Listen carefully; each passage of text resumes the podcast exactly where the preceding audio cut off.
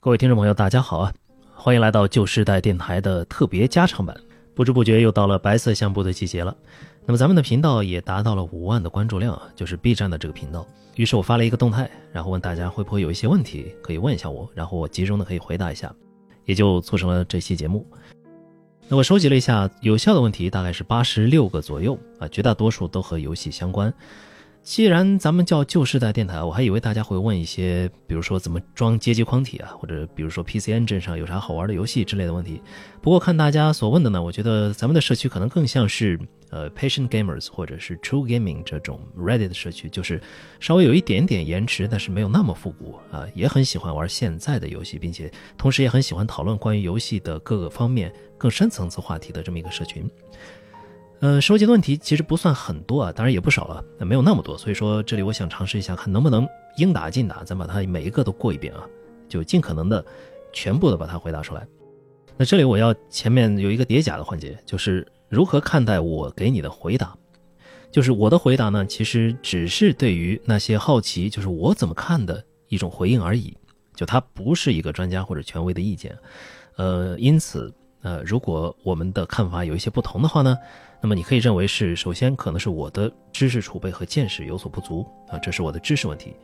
然后也有可能是我的表达方式传达了有损的信息啊，导致我可能没有传达出我真正想说的那个话，所以说这可能是我的表达问题。那再一个也可能是我赞同和拥护的事物和价值观可能和你有所不同，那么这是属于立场问题。只要能够理解我们产生这种不同意见的原因就可以了。这次的顺序是按照这个问题发出来的顺序啊。那么第一个问题就是，UP 主会套皮吗？那这里的套皮呢，指的就是套皮主播或者说那种 VTuber 的形式进行直播吧。那我觉得是个挺好的思路啊。呃，以后如果做直播的话，或许可以试试。呃，有些自动生成的方式可以做一些皮啊，但是具体什么形象我还没有想好。嗯，以后如果要直播再考虑吧。那第二个问题。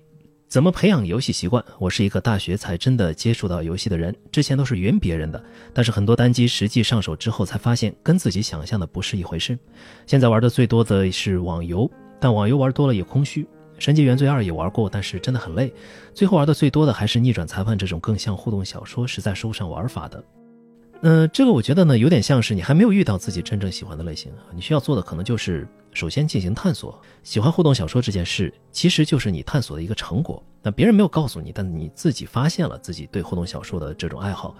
所以其实说不定还有一些其他的类型你会更感兴趣一些，也不一定就把目光集中在像《神界原罪》呃这种游戏啊。当然了，尤其是呃《神界原罪》呃《博德之门三》这种拉瑞安游戏呢，我觉得可能啊回合制的确会有可能让人觉得会有一点疲惫，而且这种比较偏向沉浸模拟的关卡设计的思路呢，也可能会让人觉得需要思考或者需要考虑的东西比较多。呃，觉得累也很正常吧？啊，或许可以回去试试像永恒之柱啊这些，呃，当然也可以包括龙腾世纪啊，包括老滚，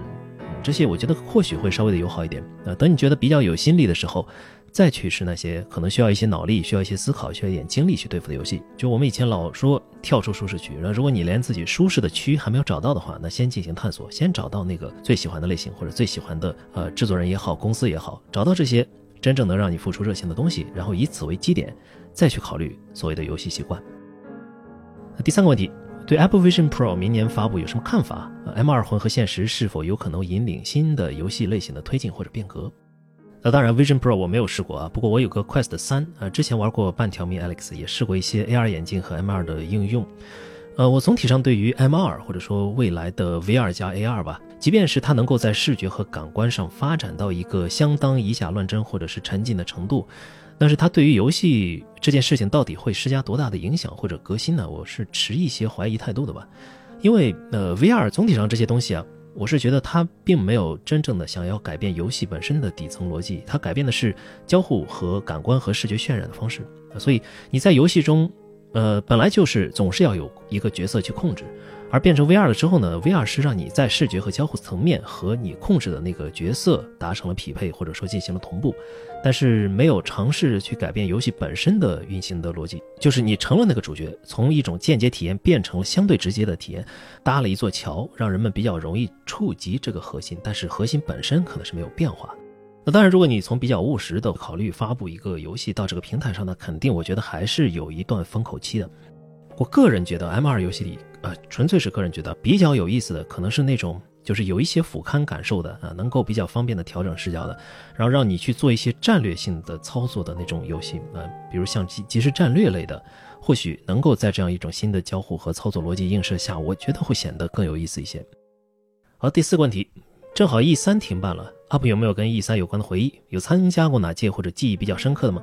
这个问题其实挺好，我觉得甚至可以出一期盘点的视频。那估计应该也已经有很多媒体做过了吧？啊，我没有参加过任何一期 E 三，因为毕竟我不是做游戏媒体的，而且我也不在美国，呃，参加起来是比较麻烦的。我倒是去过几次 TGS，但是 TGS 是完全没有任何办法，呃，没有跟 E 三相提并论的资格的。你就可以认为，呃，尤其是后期的 TGS 吧，啊，那那现在主要是蹭各种日本厂商试玩用的，真正重要东西的发布以前是有的，那但是后来就越来越少了。呃，E 三，但是 E 三不一样。以前来说，E 三肯定是全年游戏玩家最大的、最期待的盛会啊，游戏春晚，也是所有的厂商大家齐聚一堂来发布未来游戏的，呃，这么一个舞台，真的会给人一种大家庭的感觉。当然，也是一个大乱斗的舞台。现在没想到，最大的发布会和游戏春晚已经成了 TGA，啊，也是线上发布模式逐渐的打败线下的一个过程吧，也是没有办法的事情。那我觉得 E 三没了，当然肯定还是挺遗憾的，因为 E 三无论如何，它是一个节点，它是一个。就是各大厂商不得不去全力以赴的，要在这样一个节点之前推出一些好东西给大家看的这么一个 deadline。你少了一个 deadline 呢，它会真实的少掉一些驱动的，也算是一个大家互相卷的舞台吧。那这个舞台上就会更容易出现一些更精彩、更好玩的事情。所以它没了，当然还是挺遗憾的。对我来说，印象深的也是不少的，呃，也有很多比较经典的，比如说，不知道为何第一个映入我脑海中的居然是 Konami 的2010年的 E3，啊，不知大家看过没有啊？没看过的话也不用去看了，会非常的怀疑人生啊。那还有一个非常经典的名场面啊，299，对吧？啊，第一届的 E3，呃，简单描述一下，就是主持人说了半天啊，就说很荣幸邀请美国索尼的 CEO Steve Rice 上台进行演讲，然后 Steve Rice 啊就慢慢的走上台去，拿上你的演讲稿，就说了一个词，299，然后就走下去了。啊，就是说 P S 一的发发布的售价二九九嘛，然后就这一个词，那你要说严重点的话，直接杀死了世嘉啊，就是发生在 E 三上的事情。那么任天堂呢，也是经常在 E 三上有很多重要发布。那即便是直面会的形式推出之后呢，E 三的直面会也是全年中可以说最重要的一次，可以说呃就是所有人准备的最好的一次发布，要把自己最好的东西让所有的玩家都看到。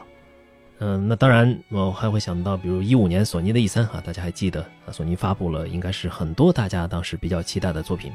最为让所有人震惊的，当然就是啊，《最终幻想七》重置版出现的那一刹那啊，全世界都是怎样的反应？我想已经有很多的视频，那大家还有印象。嗯，那当然，现在的 SE 已经远远的没有当初的号召力了。之前呢，很多次的 E 三，当然我跟大家一样，也都是看着电软啊或者游戏机使用技术这些专题的报道去了解的。呃，当时每次的 E 三，我记得都会有一个类似专辑的那么一期，所以你要类比的话，我觉得可能有点像，比如现在科技自媒体的那种苹果发布会前期，那当然它可能比苹果发布会对于大家呃的那种重要性还要重磅很多很多倍，毕竟呃一次展会上可能就几百个游戏啊，甚至可能有好几台新主机的发布啊，真的是目不暇接啊。我想应该是当时各个游戏编辑当年的怎么说又爱又恨的时刻吧。好的，第五个问题。因为看到 TGA 上有不少人讨论某某游戏算不算独立游戏，UP 心中是如何定义独立游戏的？或者说，如今独立游戏的概念是否还有必要存在？嗯，那当然，最近看到了很多这种讨论，就是说很多独立游戏都不再独立啊，比如说很多都是一些小厂的中型游戏，还有一些看似比较小型的游戏，呃，但是可能拿了一些大厂的投资，就那些大厂用一些风险投资，可能广撒网的模式去想要扶植一些中小型的呃开发工作室吧。那么，甚至这些游戏也把自己叫独立游戏。那我的看法呢，就是独立游戏这个概念当然依然有必要存在啊，而且独立游戏当然也可以进行商业的考量。只不过在我个人的心目中，还是会有一个准绳的，就是会判断它是创作优先还是商业优先的。最起码是它一开始的目的，是不是由创作欲望在前，希望通过游戏实现一种特别的表达。在这个基础上，通过制作游戏，并且在其中逐渐的发展的到了一定的程度，说服了一些人去给他投资，拿到了一些商业利益。那如果是创作在先，我觉得还是可以称之为一种创作者游戏或者作者游戏的。那再具体说一点，就是一个游戏是不是愿意用一种独特的方式去表达一件独特的事情，他自己特别想表达的一些东西，还是说一上来就照着一些比较成熟的或者已经被验证的商业模式去用他的方式做，呃，或者换一层皮。所以按照这种分类呢，就是创作者游戏，甚至可能跟游戏规模都不一定有很大的关系。因为有些游戏规模比较大的游戏，像《死亡搁浅》，你也可以认为是一种创作者游戏，它很大程度上就是为了体现呃制作人本人想表达的思想，在商业化上明显是有很大冒险的。那同时它也比较特殊，呃，有这样一个地位，就是创作者本人有呃非常强大的。呃，指导能力或者说呃创作能力，他受到的干涉也是很少的，而且他强就强在能在别人干涉少的情况下，还能把各种各样的事情把握住它的分寸，把握住项目管理等等，把这件事情做出来。啊，当然了，这种所谓的创作者和非创作者游戏之分，你要是真的细究的话，稍微有一点点呃诛心之论的感觉吧。就是其实拿捏起来也很难判断有些游戏是不是真的就是这位作者自己想做的那么一件事，只能说。作为一种开发者本人的内心约束，或许有一点意义。那作为分类的话，我觉得还需要更严谨的论证吧。那第六个问题，有时候我会因为某个游戏番剧太火而对它抱有负面看法，包括最近的《博德之门三》，在我看来，它是不如《博德之门一二》《开拓者》《永恒之柱》这类传统 CRPG 的，同时我就会去排斥它。这种心情 UP 会有吗？是如何调节的呢？嗯，那你这个看法非常的常见，其实。因为这不就是我们之前常提的那种所谓的德不配位思想吗？就是如果它不火，你可能还想着为它打抱不平；那它火了呢，你反而不大高兴。我是觉得所有的这些东西呢，都是出自社交需求。就是，呃，你作为一个如果是纯粹的游戏玩家，其实并不会太去考虑这件事，就是太去考虑你所关注的游戏是不是被其他的人也所也喜欢。你会，你的诉求就是有好游戏我高兴，有不好的游戏我难受，这就是最本真、最纯真的作为游戏玩家的需求。但是，呃，话说回来，真的在于现在的环境中，可能没人能够活得如此纯真，就是大家总是生活在一个社交圈子里，被其他人的言论所影响。那我也是觉得，也像之前说的，稍微延迟一点吧，就不要太去关注它，你不能不关注，但是也不要太关注。有好游戏就去享受游戏本身。那我觉得《博德三》肯定还是一个非常非常优秀的游戏啊！当然，我也和很多人一样，觉得它可能有一些能够提升的地方。那比如一个尹老师发言的，就是或许是回合制和带暂停的即时制之间，我会是稍微倾向后者的。那但是不可否认，在很多方面，尤其是自由度和很多人提到的沉浸模拟方面的玩法吧，他们做的非确实非常的极致，堆料堆的也非常的多。那有这样的好游戏，那就好好的去体会它设计的好的地方。毕竟本来也不可能有真的十全十美的游戏。UP 主还会有和其他的 UP 一起联动讲游戏的电台或视频吗？想听听 UP 主和其他主播一起讲复古游戏和现代游戏的传承改编。我很少跟其他的 UP 主社交吧，毕竟跟他们不在一个圈子里，而且一般来说，非全职的 UP 主这种业余的和全职的 UP 还是一种完全不同的生活状态和呃圈子吧，所以说平时的交集也比较少。那么我这个电台一直以来也都是一个单口的啊，这个纯粹我一个人说这种形式，这种播客我听了很多播客，我觉得好像是挺少的，大部分都是一些有对谈或者是群聊的节目。那我觉得我们就维持这样也还行吧，就只能是做起来稍微麻烦一些，毕竟所有内容都是我说的话，少了一些两呃两三个人可能互相过渡的那那一些话，这些填充的话能填充不少的时间。其实就一个人讲的话，你就需要准备特别特别多的内容，才能把这个时间填充上啊。所以说咱们的时间就相应缩短一点嘛，所以说还还好吧。好，下一个问题，《博德之门》带火了 CRPG，但是我从来没有入门过 CRPG，包括《神界原罪二》之类的，我我都是尝试入坑多次，均以失败告终。没有接触过这个类型的玩家应该如何入坑 CRPG？如何才能体会到 CRPG 的核心乐趣？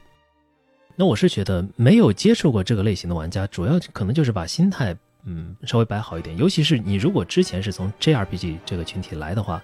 你可能会有一种收集的强迫症，或者说一种不能错过任何东西的强迫症。在现在的 CRPG 中，最好不要有吧。那么 CRPG 的一个核心点，很多时候就在于选择，而很多选择往往都是互斥的，你很难拿到一个最好的结果。所以，呃，一个关键点可能就是不要害怕选择，不要害怕遗憾，你就扮演你自己或者扮演你的角色，认真的体会每一次对话，每一次相遇就可以了。说简单也很简单。那一个好的 CRPG 呢？它是能够让你在进行选择的时候，大量的选择，包括战斗的选择，包括，呃，任何时候探索的选择，能给它提供一个良好反馈的。所以实际上玩起来是比较轻松的，因为大量的信息啊，和你现在扮演的这个角色和你现在所走的这个路径可能没有太大的关系，你也就不需要太去管它，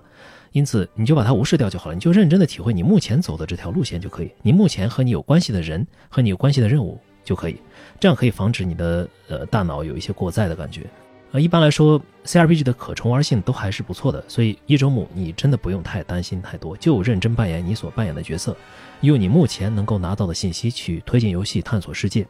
体会世界和人物的塑造吧，体会各个派系啊他们之间的纠葛，其实还是挺轻松惬意的啊，其实没有大家想的那么硬核。那如果你要选几个比较适合入门的游戏啊，我觉得其实啊，就我之前讲的《博德之门一》，你别说，可能还真的是最适合 CRPG 入门的游戏之一。因为毕竟你是从《龙与地下城》，你是从一级开始啊，你需要学习的前置就是非常少，就是在游戏过程的本身其实就是逐步的你在慢慢学习的过程，而且游戏本身也不算太难啊，各种剧情提示也非常明显，然后也不需要太去担心选择问题，总体上剧情的走向都也都是比较确定的，那我觉得算是比较适合一开始去尝试的这么一个游戏吧。那当然你也可以试试《无冬之夜》啊，我觉得也很适合一开始去进入。呃，还有就是稍微现代一些的《永恒之柱》啊，也是可以的。极乐迪斯科其实也行，你很难体会到战斗构筑之类的方面的一些东西了。但是我觉得对你适应阅读，还有适应就是在这样一个世界中如何寻找、如何扮演，本身也是一个很好的锻炼。关键就是心态上可能要有一点更轻松一点的心态，不要太把它当成一个很硬核的事情去做啊。其实没那么硬核。那下一个问题，如何学习成为如今的游戏领域 KOL 的？那么对 QL 这个称呼，我我当然是觉得会有点怪的啊，我们就把它换成 UP 主吧。那总体上，我觉得学习过程是体现的很少的啊，基本就是在做这件事情上，可能边做边看一些东西，然后看的过程也算是某种学的过程吧。比如做视频的方式，那比如说录制的方式啊，录音的方式，还有写文案剪辑时的一些技术层面的东西，也是边做边慢慢的看怎么做得更好。只不过是我现在还没有精力把它做得更进一步，就把它的质量做得更加的精良一些啊，因此只能是满足目前的我做的一些 video essay 这种形式的最低的要求吧。那如果你的意思是学习游戏领域中的一些知识，或者说一些有意思的事，那我觉得。或许可以通过维基百科进行学习啊，比如说你搜索任天堂的 NGC，然后你可以在 GameCube 的页面发现非常非常多的链接，你再去一点一点的探索这些链接，我觉得很快你的所谓的游戏领域知识应该就可以呃快速而且完整的建立起来。嗯，只不过就是这些东西到底有多大的作用呢？就是除了跟别人吵架和做自媒体，嗯，有点用之外，我觉得可能嗯，作为玩家的话，还是多玩一些游戏是更重要的事。在你玩过游戏之后呢，会突然产生一种。想要去了解游戏背后的创作者，或者是游戏背后的公司，然后你再去思考，用这种比较自然的方式去学习，我觉得记忆会更深刻一点，而且没有那种所谓的学习感带来的痛苦。下一个问题，最近一次玩哭的游戏是什么？对我来说，我是一个外在的情感波动上比较的克制的类型吧，就是那种，嗯，就算我感受非常的强烈，但可能也很难在外部表现出，呃，把它展现成为一种哭的形态。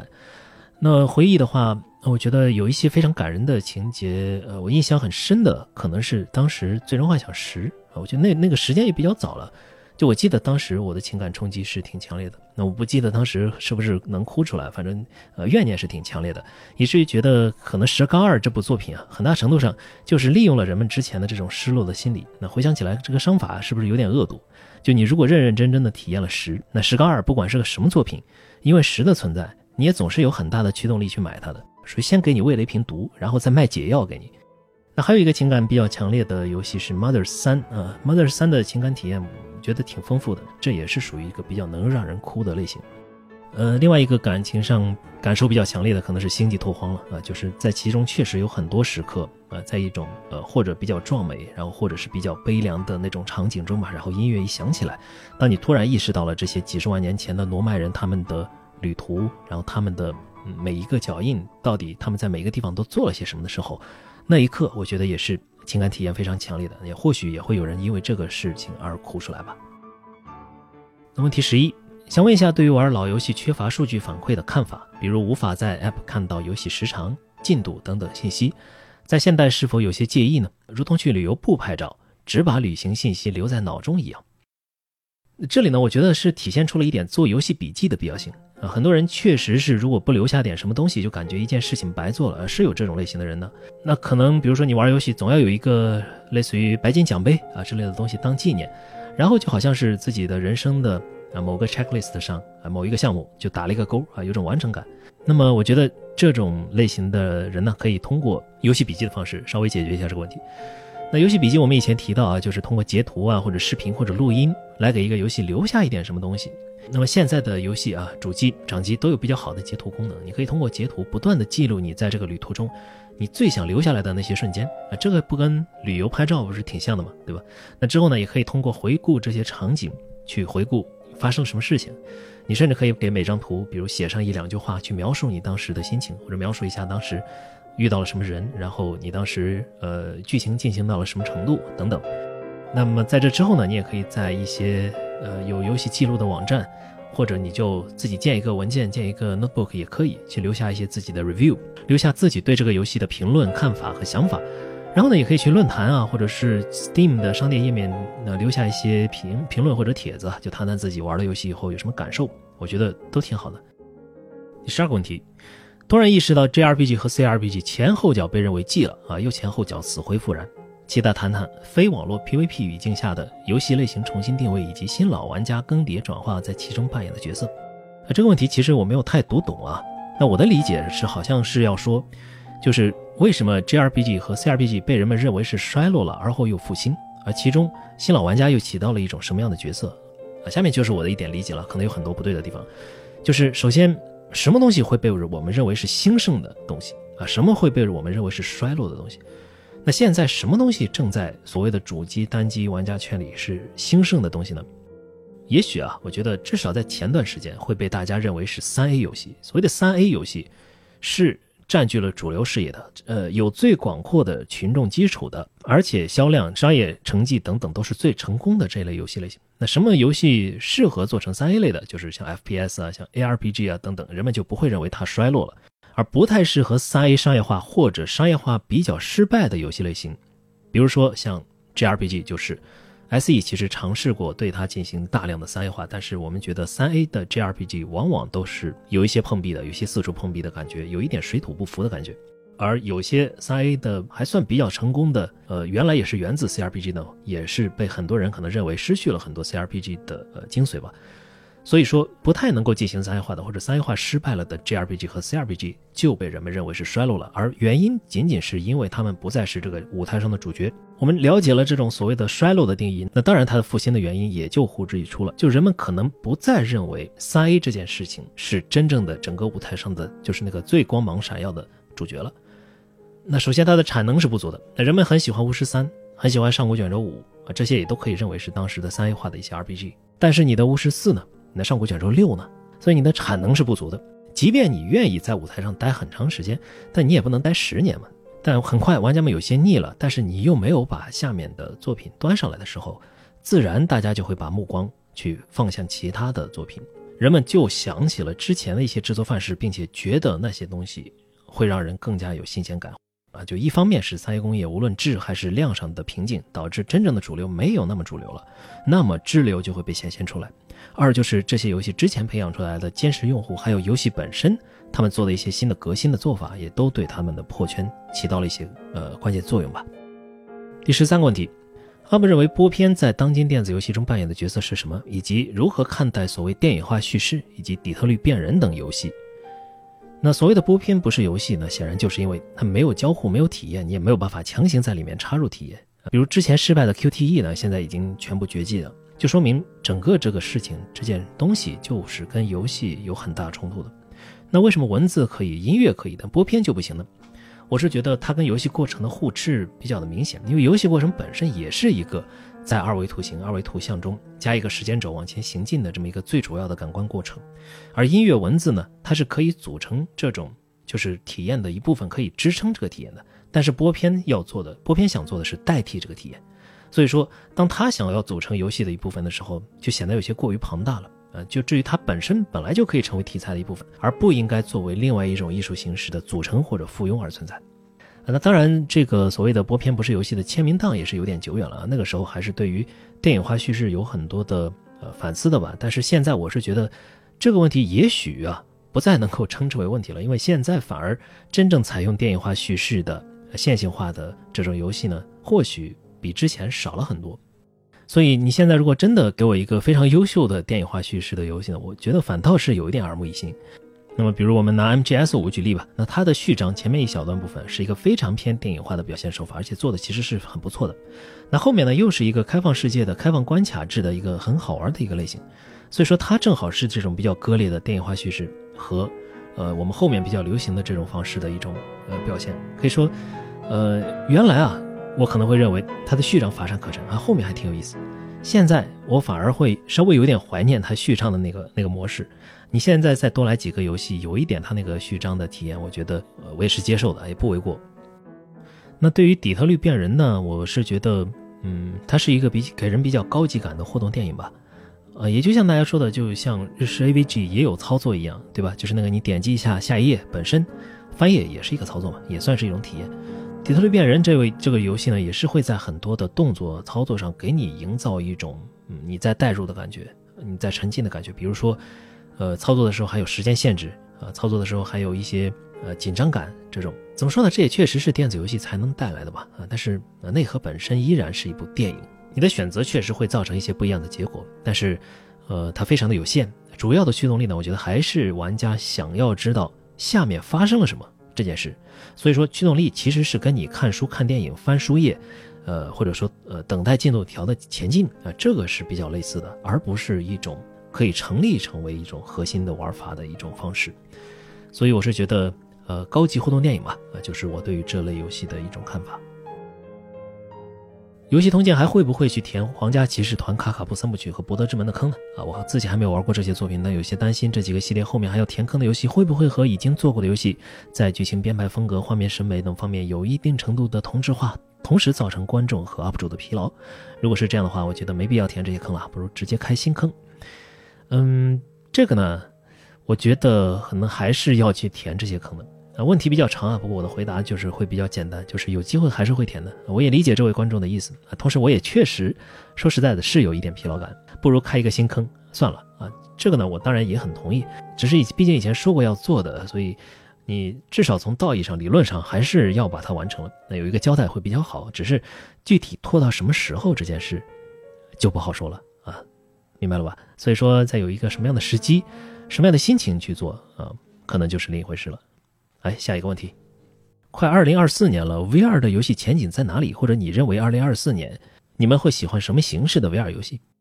那这个和之前的一些话题有一些重复，我就简略的说一句。那前前面提到了 Apple Vision Pro 的时候，也说了，就是 VR 在我看来，主要是感官和交互视觉体验上的一种替换。就是对你现在想要带入的东西的一个替换，它是会增强沉浸感本身的。只是我是没有看到特别的令人信服的，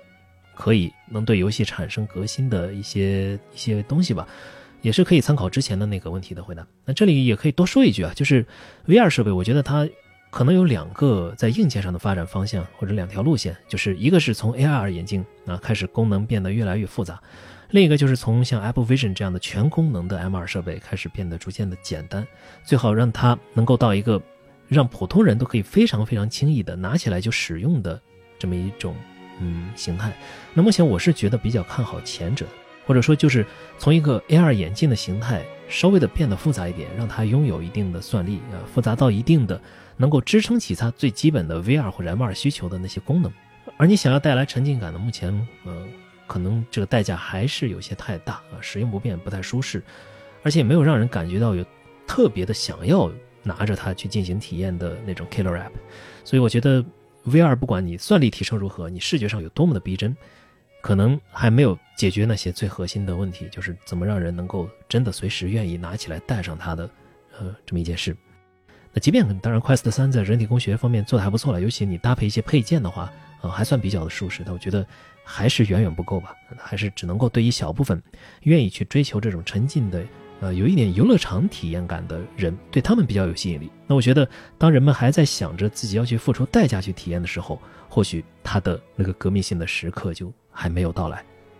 第十六问题，呃，游戏带来的新鲜感越来越低，咋办？感觉现在业界的新游戏，看了一下游玩演示，也就那样。今年也就《博德之门三》让我有点新鲜。想起以前什么辐射二、红警、英雄无敌，一个比一个上头。呃，这个呢，我也就简略回答一下。我觉得有点像之前我们在讨论所谓的电子游戏异地那期视频里说的那那个贤者型的电子游戏失域，对吧？那这种情况呢，我觉得就是试试不同类型的游戏吧。呃，比如你举的这几个例子，我觉得都是比较经典的 PC 游戏。那我觉得也许你之前的路径就是从 PC 游戏过来的，那或许可以试试同样比较经典的一点一些主机游戏啊，或许可以给你带来一些新鲜感，因为当时你没有试过嘛。那这整条这个路径它是怎么发展、怎么源流的，你把它搞清楚，这件事本身就是个很有意思的事情。可能还是觉得没什么新鲜感的话，那就稍微放下游戏，然后试试别的东西。有一段经典的话不是说吗？呃，当你放下游戏啊，然后尝试去，比如爬山啊，去钓鱼，去滑雪，去露营，去环游世界，去和世界上所有有趣的人对话，到最后你会发现，那还是电子游戏好玩。第十七个问题：如何让一个人喜欢上回合制的游戏？呃，那你的意思大概就是让一个不怎么喜欢回合制的人喜欢上回合制。我觉得这个非常的看人的性格吧，就有些人可能真的就是没有办法喜欢上回合制的啊，那也没办法。那或许也有一些方式，就是。强行的让一个人去玩一个回合制游戏，慢慢的去体会其中那种比较极致的思考的乐趣。那怎么让一个人强行的玩回合制游戏呢？或许就需要比较强大的驱动力。那我觉得一般来说，电子游戏能够提供的最强驱动力，也就是作弊一样的驱动力，就是我们之前说过的荷尔蒙驱动。所以说，如果那，比如说呢是一位男性朋友的话呢，也许可以试试蓝斯这个系列啊，六七八九十都是可以的。那或许可以让人强制的体会到回合制的一些乐趣。啊，如果不想使用这种手法呢，就用一些还算比较容易入门的、节奏比较快的回合游戏去入门会比较好。那其实我非常推荐一个游戏，啊，就是之前可能不太懂回合制魅力的玩家，那我推荐你去试试《杀戮尖塔》这款游戏。那实际上，《杀戮尖塔》你甚至可以认为是一种某种基于 JRPG 回合制的战斗系统，只不过它是一种强构筑式的随机卡牌系统为主体的，呃，这么一个战斗系统。那当你理解了《杀戮尖塔》以后，再理解一些比它更简单的构筑体系，就易如反掌了。那像战棋类的呢，我觉得可以推荐《Into the Breach》啊，陷阵之志，也是另一个非常容易让人发现回合制之美的一个回合制的呃战棋游戏。那如果你要用 JRPG 入手呢，我推荐一个《八方旅人二》啊，也是那种节奏和系统相对比较现代化、比较容易让人入坑的回合制游戏啊，值得一试。那如果你想推荐的人是一个觉得剧情驱动还是有些作用的话呢？那么或许可以是一个稍微有一点偏门啊，但也没那么偏门的系列啊，就是《传送之物》。就虽然回合制战斗本身可能不算是最好的那批啊，节奏也比较一般，不过在驱动力方面，我觉得有剧情，从剧情这个角度让人能够稍微的有一点耐心体会一下回合制战斗，这样就还可以吧。那类似的还有《樱花大战》呢，我觉得可以推荐让人逐渐的去适应回合制的一些作品吧。第十八个问题，想知道对于会员制度的看法和喜好。其实这个我没什么资格聊啊，因为我现在绝大多数时间都在 PC 上，三大主机的订阅我只买了老任的。我确实对于 XGP 的需求也不大，因为什么呢？就是新的首发进入 XGP 的游戏，我又不是就是真正的游戏媒体啊，所以我也没有什么必要第一时间去评测。那索尼的那些呢，你想第一时间玩的，它也不进订阅啊，所以说这两家我虽然之前其实也都买过，但是后来也都退了，没什么太多可聊的。只是希望可能各大主机还是把商店做好一点。那比如说，你可以最起码的把各种信息标注的更清晰一点，然后增加一点类似于评论的功能，对吧？以及两个小时退款之类的比较对消费者有利的功能，至少也会让人觉得这订阅的这点钱没白花，享受到了会员应该享受到的那种服务。那现在你搞得人家一个跟一个免费的 Steam 的很多服务和功能比，它都比你这个花了钱的服务要好，就显得不大合适了，对吧？下一个问题啊，近来游戏的同质化越来越严重，到底是玩家的问题，还是厂商的问题，亦或是时代的问题？那不是今年吧？一直以来都挺严重的。其实，比如说你说 DQ 出来以后，有多少看起来就是除了看起来一眼就是 DQ clone 的那种 RPG 游戏出现的，非常非常多。那比现在其实要过分多了。就一个已经验证成功的商业模式，必然会有一群人去模仿。所以现在我觉得反倒是因为游戏玩家群体的扩展啊，各种各样类型游戏的。呃，百花齐放吧。那么，多样化其实也是挺明显的。嗯，很多游戏类型也有一些文艺复兴的感觉。真要说的话呢，可能呃也只能是时代的问题了。因为毕竟所有的作品，它的第一目标如果是商业化，那必然寻找一条已经被验证成功的商业道路是最保险的选择啊。那同质化就是这种最保险的选择。所以怎么说呢？就是资本主义或者说商品经济时代的一个必然。一三这种大型线下试玩为什么永久停办了啊？个人感觉还是有存在必要的。即便御三家都不参加了，在一个完全自由竞争的资本主义社会，它停办的原因有些仅有一个，就是因为它不赚钱了，那，或者是说是它继续办下去也没有什么预期了。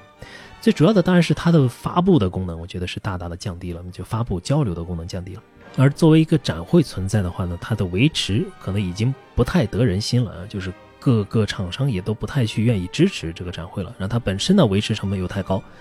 那所以这种发布就跟颁奖，就跟 TGA 这种颁奖合到了一起啊，其实它也是没什么太大的必要要合在一起的，只是 TGA 也是要扩展自己的影响力嘛啊，所以他也是要去呃各处跑去呃根据他自己的人脉去拉这些人去把 World Premiere 去把那种第一时间要发布的东西在他这个展会上去发布，但他毕竟呃根基还是在他的评奖这部分。而除了发布部分呢，那就是试玩部分或者是线下交流的这部分，这个我觉得确实是还是有存在必要的。那也是因为疫情这几年导致了 E 三线下的这种衰落，聚会性质的线下试玩性质的展会就没有了。那我是觉得，也许这种形态的 E 三会是会复活的，是不是会继承这个名字就不知道了。那我我觉得这种线下一定还是有需求的，线上永远不能代替真正的线下的很多功能。第二十一个问题，黑神话悟空主创曾经说过一些下头猥琐文字，个人觉得他说的确实过分，言语也粗鄙。但是，一些女性玩家直接给玩家也贴标签、划等号，甚至给一个没出的国产游戏喝倒彩的行为，是否也不妥呢？其实这个事情有一点没法聊，具体的评价这件事情就是比较危险的。他们的确是有自由去发表自己的感想、发声甚至抵制的。那么创作团队呢，也应该为之前的行为和言论负责。那无论是正面的还是反面的，做到这一步都是符合一般道德判断的。而超过了这些，那发生了大量的关于各自群体的讨伐行为，还有互相之间无休止的骂战仇恨，那这就没有任何必要了。比如你去冷嘲热讽那些觉得被冒犯和抵制的人，那或者比如说有些人地图炮所有的玩家，就说你们买游戏啊就是支持这个主创的某某言论，显然这些呢，我觉得都是越界了。只是我们在太多的身份政治中见到了这种非理性啊，所以这也是为什么我建议所有人尽量的远离这些议题，践行对于社会热点的延迟策略啊，相信能够给你省下大量的精力。如果说游戏是一种叙事媒介，那么它势必就要找到一种存在的必要性或者说独特性。那如果不像盖奥吉勒迪斯科那样用大量的文字去描述，也不像最后生还者底特律变人那样用播片去叙事，那游戏的独特叙事方式究竟是什么？是 BioShock BRPG 那样的环境叙事，玩家自发的叙事吗？还是说游戏其实只是一个整合的媒介，不具有形式的独特性呢？那这个问题就非常复杂了。其实单就这个问题，我觉得很多研究者可以写篇论文了。比较有游戏特点的叙事方式啊，一是互动叙事，二是生成叙事。那所谓的互动叙事呢，我觉得大量的和游戏剧情以及具体机制结合的体验都可以算在其中。那其实问题中所提到的环境叙事，我觉得也可以属于其中。那还是拿之前我们提到过的游戏举例啊，比如《星际拓荒》里，你通过非常艰苦的探索，调整自己的喷气背包，逐渐的到达贝因城或者悬空城的过程，其实就相当于是你走了一遍三十多万年前诺曼人同样走过的那条路。中间你通过自己的操作反馈，体会到了这条路有多难走，你克服引力，然后克服氧气缺失，克服了火山卫星等等各种各样的麻烦，各种各样的困难。你只有如此，才能够深刻体会到当初这些开拓者们是有多么的艰难。就这件事啊，是你无论如何通过小说或电影是没有办法传达的一层叙事维度，你必须亲自的去进行操作。亲自的去体会各种不同的事情、不同的事物，像星球的引力对你的作用，像火山卫星砸下来的那个碎片对你的作用，才能够深刻的体会。那当然也包括，比如很多 RPG，你战胜一个 BOSS、战胜一个巨龙的艰苦的过程，你和读一个第三人称或者第一人称的写作的文字，或者是看一些镜头运镜，那你的感受肯定也是完全不同的。就是它的叙事是通过玩家的双手、时间和脑力去亲自体验的部分。而一些环境叙事啊、奇观叙事，其实也可以属于一种用美学、用场景去叙事的一种。比如大家比较熟悉的《空洞骑士》的地图叙事，对吧？还有像《魂血缘》这种，你在地图上不同场景之间，甚至他们的连接方式，还有他们的互相之间的位置，都可以成为一种叙事。那还有物品的叙事啊，甚至包括技能都可以叙事。比如你得了一个受化病嘛，那这个受化病可以让你的数值。增强百分之二十，然后形态也发生一些变化。你通过这种受化病打败了一些强大的敌人，但是你的受化槽也变得越来越高，逐渐的变得不再像是一个人类，然后又因此发生了一些剧情上的转折。你如果没体验这个过程，那么它是无法带来你目前所能体会到的这种深刻的叙事。所以我觉得在游戏中深化体验是能够给叙事带来一层新的维度、新的高度的。那么第二种呢，就是生成叙事就更好理解了。那最典型的其实是沙盒类的游戏啊，比如说 Kenshi 啊、矮人要塞这种都可以算。那当然也包括很多战略游戏、P 社游戏，就游戏提供了一个可以生成叙事过程的系统。你玩的是这个系统本身，而叙事是由系统所讲出来的一件事情，一个独一无二的剧情。那这样它的叙事就可以是千变万化、五花八门的。比如一些 CRPG 啊，你可以选择不同的人物、不同的职业，你每一次旅途见到了不同的人，你对于同一件事情产生了不同的反应，你做出了不同的抉择，然后让这个世界朝着不同的方向去发展，其实也可以算是一种生成叙事。包括你在游戏关卡中。通过一些沉浸模拟去发展出的不同的关卡的解决方式，本身也可以说是一种生成叙事。所以从这些方面去挖掘游戏叙事的特殊性呢，我觉得是比较容易切入的两个点。那么下一个问题，阿布下次打算读什么书呢？上次阅读的游戏剧本怎么写，给了很大的启发。我把书中的内容带入到兰斯的这个游戏中，发现基本完美契合，带给我非常奇妙的体验。那感谢这位观众的反馈啊。那之后的话，读什么书都可以啊。我在想，可能设定集是挺有意思的，或许会一起来看一些游戏的设定集，或者是一些规则书也可以。你像《黑暗世界》的规则书，那么我也有一些介绍游戏历史的书，比如有一些像日本游戏产业史啊，咱们也可以用这种方式过一遍。那当然，你想看什么计算机体系结构啊、图形学之类的，我也不反对哈。那以后有机会可以再做，毕竟旧时代读书不是我们唯一的一个节目嘛，那还有很多其他的东西想做啊。我也是怎么说分身乏术啊，有心无力吧。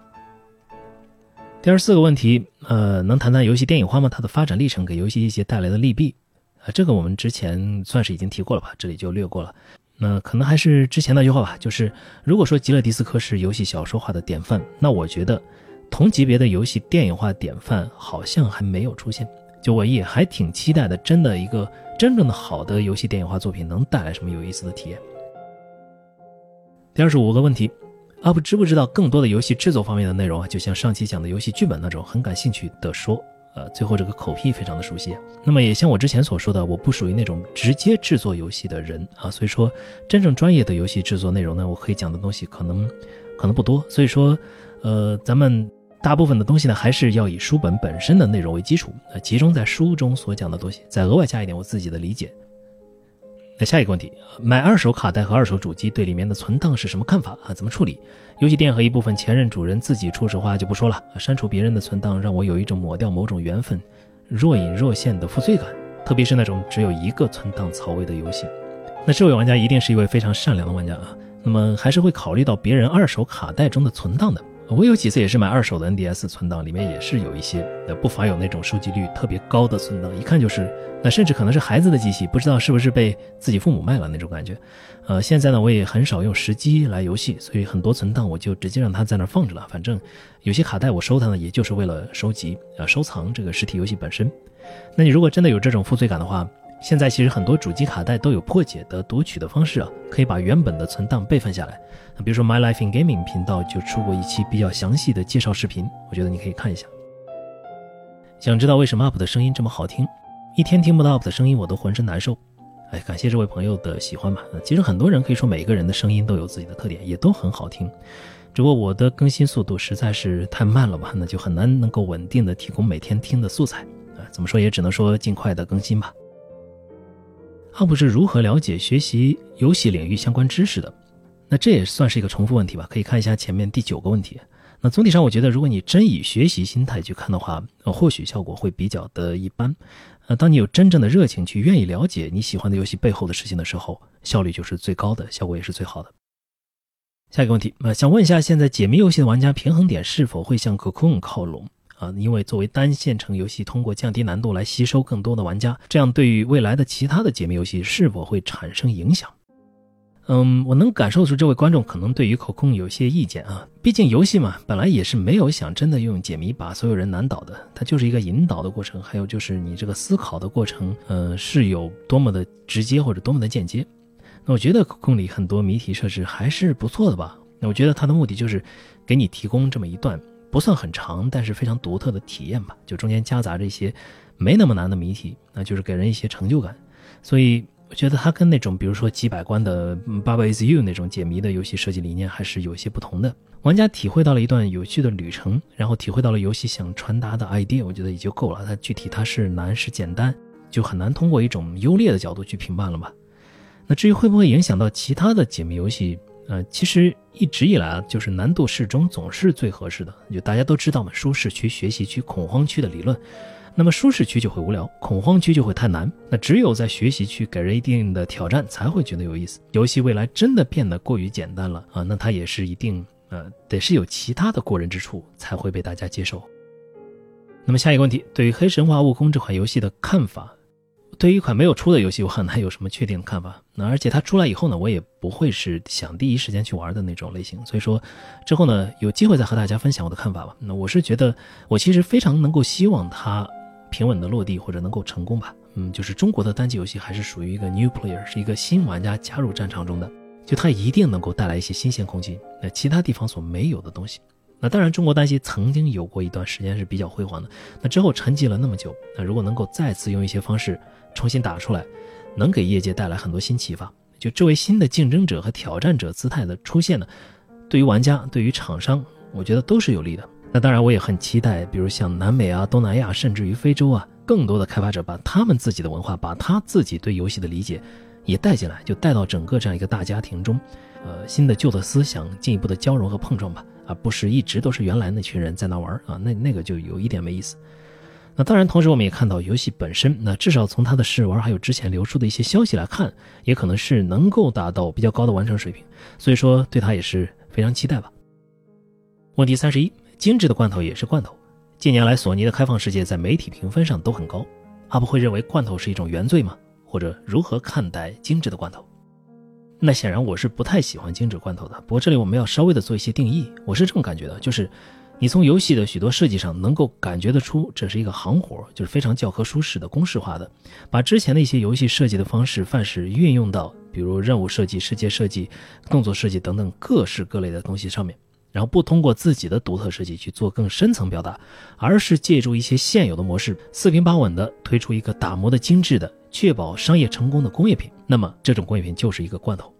那总体上，这位观众也说了，索尼的罐头是一种精致的罐头。那既然加了精致，那和一般的罐头可能还是不大一样的。精致罐头是能拿到高分的罐头。那怎么确保拿到高分呢？我觉得就是在完成度和工业化水准上下功夫。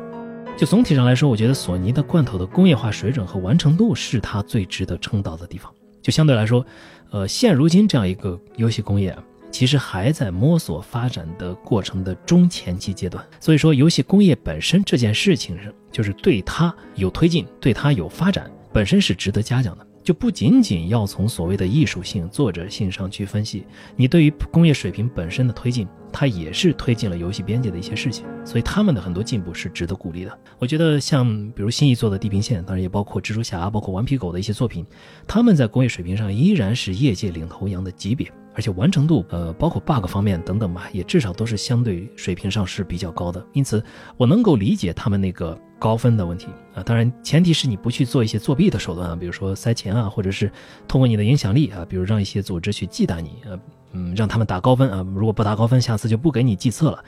如果这些手段变少了的话呢，我觉得即便是给一个精致罐头打高分，也是可以理解而且可以信服的。那何况呢？其实这些作品中本身也是有不少亮点的，对吧？像对马岛啊、新战神，其实很多地方也都脱离了咱们一般描述的那种罐头范式。所以总体上，呃，我对于精致罐头啊，就是这么一种理解。三十二个问题，深入的讲讲 Meta 各种不同的 Meta，只是通过 Meta 作为玩点和通过 Meta 完成目的的不同。呃，这位观众指的肯定不是竞技游戏中作为环境的那种 Meta，这个话题就有点太大了。嗯，一般我们说的 Meta 呢，其实指的是一种手法。对吧？一个作品中的角色，他对于自己处在这个作品中这件事情是有意识的。只要达成了这一点，我们就可以说他使用了一种 meta 的手法。那 meta 的写作手法呢，经常跟打破第四面墙结合起来，这也很自然嘛。角色意识到自己处在作品中，那么就有作品中和作品外这两个世界，而且这两个世界可以连通。那总体上来说，meta 算是一个比较高端的写作手法。而且一般来说，如果作品涉及了 Meta，那通过它作为玩点和通过 Meta 完成目的，我觉得似乎就是一体的。因为无论如何，这件事情一定会成为这个作品中一个非常重要的伏笔，导致游戏的结局会有所不同。那如果偏重玩法的，我觉得可能是那种暗示角色能够通过规则级别的影响进行游戏的。比如说有些游戏里啊，角色可以对 UI 进行操作。那还有像《爸爸 is you》这种游戏本身就是直接是一个规则游戏，或者说游戏自身就是原游戏自身。那当然还有一些和剧情相关的 meta，那这个一般是通过打破第四面墙进行的，可能要通过一些现实中超越游戏规则的行为和做法去影响游戏内的人物。当然，这种手法它一开始遇到的时候会比较的新奇，但是怎么把它做出新意啊，也确实可以说是比较困难的。那所以也是可以被归为比较高端的写作手法的原因嘛。那当然，具体的我自己也没有这个水平去展开或者是论述了。下一个问题啊，为什么叫 Lunatic Mosfet 啊？因为隔壁的 ID 是 Lunamos 啊，这个可以认为是 Lunamos 凑出来的一个 ID 吧。那我以前也确实是有一段时间是跟 Mosfet 打交道的经历，但是现在呢已经不做这些了，所以算是一种纪念吧。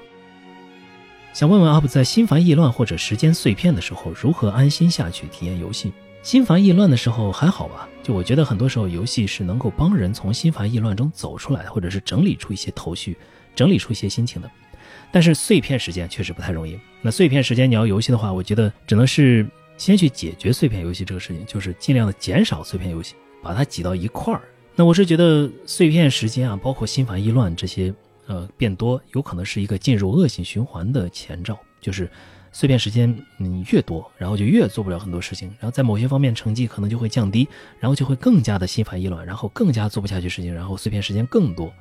所以这种恶性循环或许是需要一些契机去打破的，当然也只是说起来比较轻松啊。那你处在这个环境里，也确实是不大容易去打破循环的，只能是慢慢的通过改变一些自己的习惯、生活习惯等等吧，呃，逐渐的寻找到一个更好的节奏，慢慢的出来。嗯，在这个循环出来之前，也不一定会去你需要去考虑游戏的事情，还是先考虑把自己整个的生活的状态调整到更适合游戏的状态以后啊，然后才会更有心情去。享受游戏带来的乐趣。第三十五个问题，能讲讲阿普平时听音乐常用的设备吗？或者说有没有音响耳机推荐？那我听音乐当然就是用 PC 和手机了哈。我的 PC 是接了一个 UFX 二的声卡，是 RME 的声卡，然后声卡接出来一个 ADI 二 Pro 的 ADDA 加耳放啊。这个其实在我之前的一期开箱的视频中倒是提了一些。那耳机我比较喜欢铁三角的 R70X，因为佩戴真的是非常的舒适啊。另外一个当然就是 HD 800S，会比较喜欢那种。比较独特的被动声场的表现，那么还有一些其他的耳机呢，许多性价比都不太高啊，就不推荐了吧。那目前我桌面上放的是两台真力的八零二零，然后外面放的是一对 JBL 的三零八的有源。那我用来听音乐的手机是一个三点五毫米的 LG V 六零啊，我觉得它的推力解锁了那个 AUX 模式以后啊，还是挺高的。那我的跟声音相关的设备基本都是比较监听的，我也建议大家不要在 HiFi 这件事情上浪费太多的钱，你所获得的东西跟投入是完全不成比例的。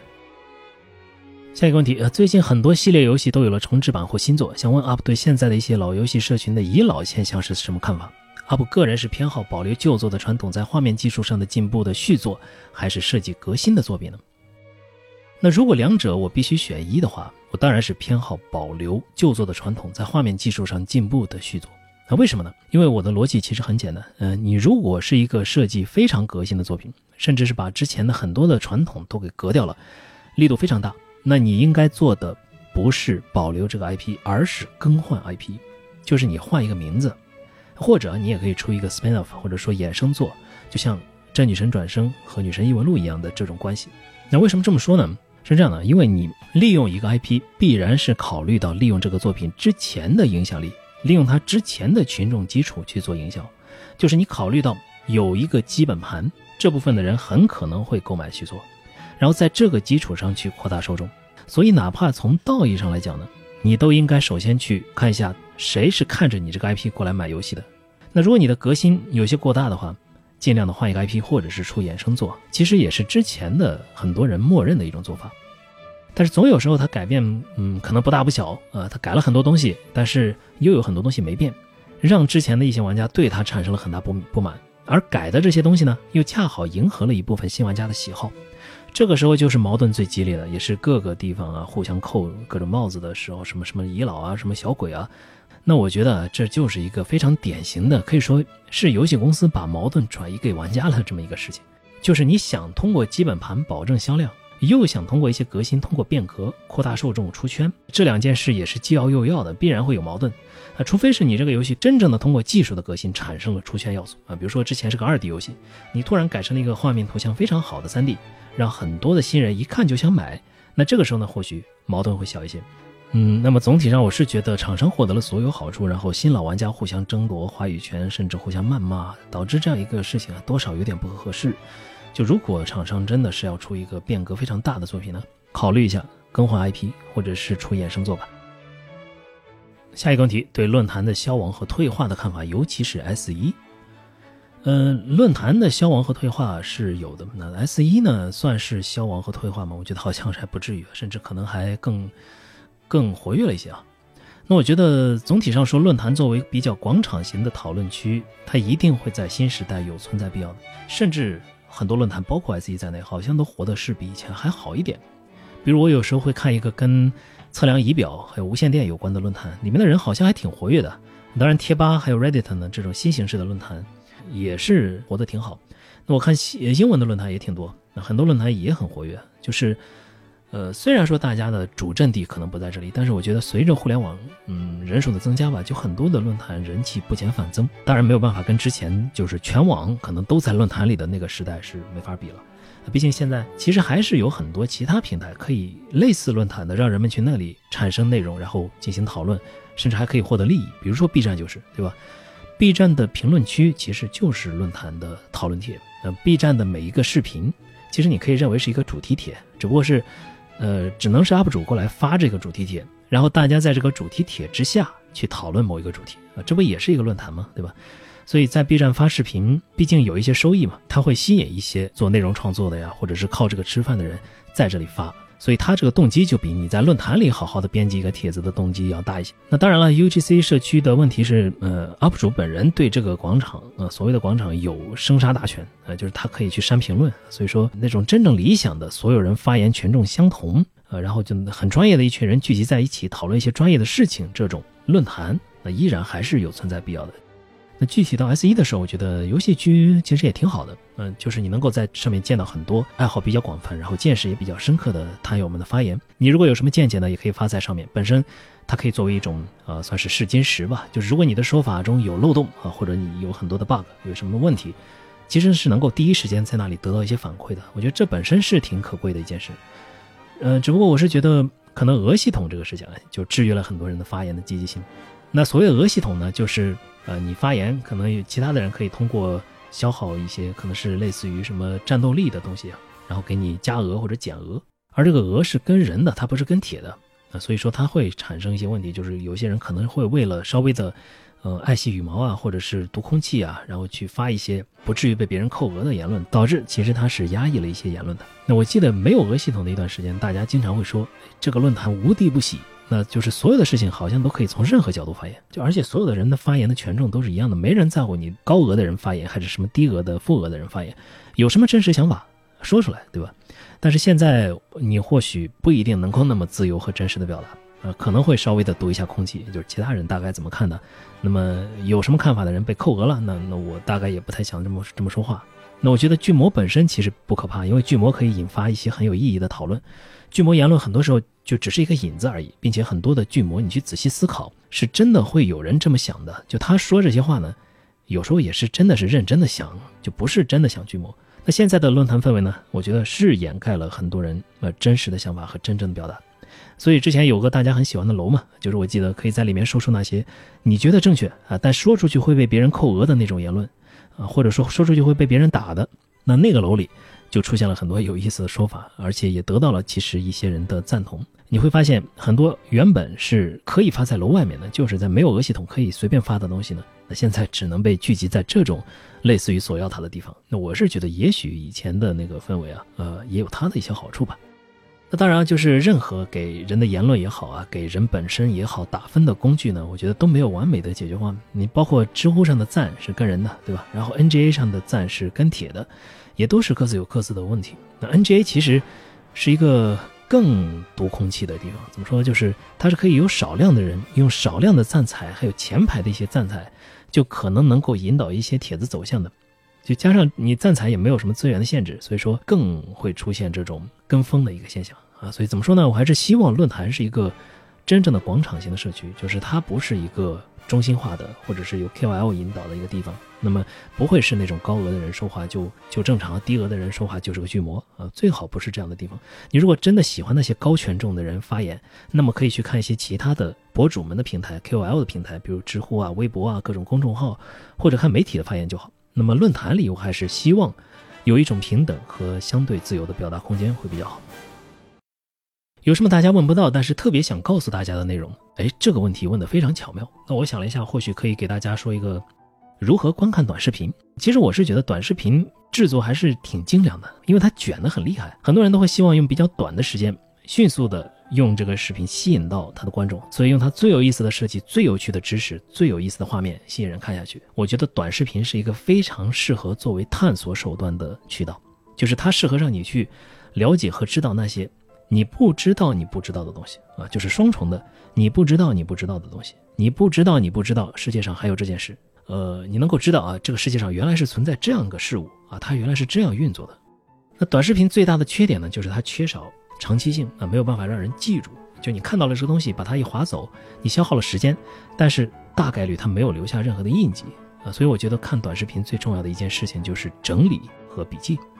那所以你可以这么看啊，就是。首先，你规定好每天看多长时间的短视频啊，然后你把所有你觉得有一些意义或者是你喜欢的全部打上星啊，或者是点上赞，这样方便你回过头来再来检索。然后找到你的一个时间，比如说写日记的时间，哎，正经人谁写日记啊，对吧？那你就写什么类似于 Mega Notes 之类的，或者是你的工作的 Journal 的时间吧。然后去浏览你今天看了什么短视频，看了什么有意思的事情，然后把这个短视频截图放在你的这个。Journal 或者 Mega Notes 之中，把它合在一起啊。每一个截图呢，你就记一句话，比如说你看到了什么，然后这个短视频给你了什么样的情感冲击，或者说你了解到了一个什么新的事情，就一句话就可以。哪怕你只是看了一位，那比如说呃异性吧啊，在那里展现呃魅力的短视频，甚至你很难从中总结出什么一句话，那也可以写很多东西啊。比如说你可以写你当时心里面最真实的感受。哎，你看了以后真实的想法，就比如你就喜欢某种形式的身材或穿搭吧，那无论是什么，至少一句话把这个东西固定在你的 journal 上面，让它成为一个和你产生了联系的点，就是让这些积攒下来的东西在你的记忆的思维之网中和其他的东西连在一起，这样它才能够在未来的某个时刻突然间作为一个灵感跳到你的面前，而不是就。直接被白白的扔掉了，其实还是挺可惜的，因为很多短视频做的非常的精良，有很大启发价值的，非常适合作为探索。所以虽然大家或许问不到，但是我觉得或许有一些价值，就跟大家分享一下。各种 RPG 游戏的数值系统设计关键在哪里？有没有书籍介绍如何设计合理的数值系统啊？有书籍啊，这个我觉得你应该是去找那种数值策划的书就可以，应该有很多啊。我这里因为毕竟我不是专业人呃人士啊，所以说我就不随便推荐了。也许弹幕里会有人给你推荐一下。那么我只说几个比较基本的东西啊，非常基本的东西，比如说前面提到的难度适中的原则，就任何一个阶段，你保证玩家能够通过某种方式，至少能够通关，那同时也不会感觉太简单。那么数值一般来说就是让所有的系统，包括你的呃道具、你的武器，还有敌人的数据、你自己的成长数据，按照某种类似的函数去增长。你要是一个多项式，你就按照这个多项式增加；你要是个指数，就按指数。你可以通过一些不太匹配的东西加入其中。那这个不匹配的东西是用来干啥的呢？用来调整这些函数的常数项的，就是可以通过这些调整，把这些东西调整到一起，让玩家能够在一个特定的时刻买一些特定的道具，装备一些特定的武器，打败一些特定的 BOSS。那很多时候的战斗的呃设计呢，也是。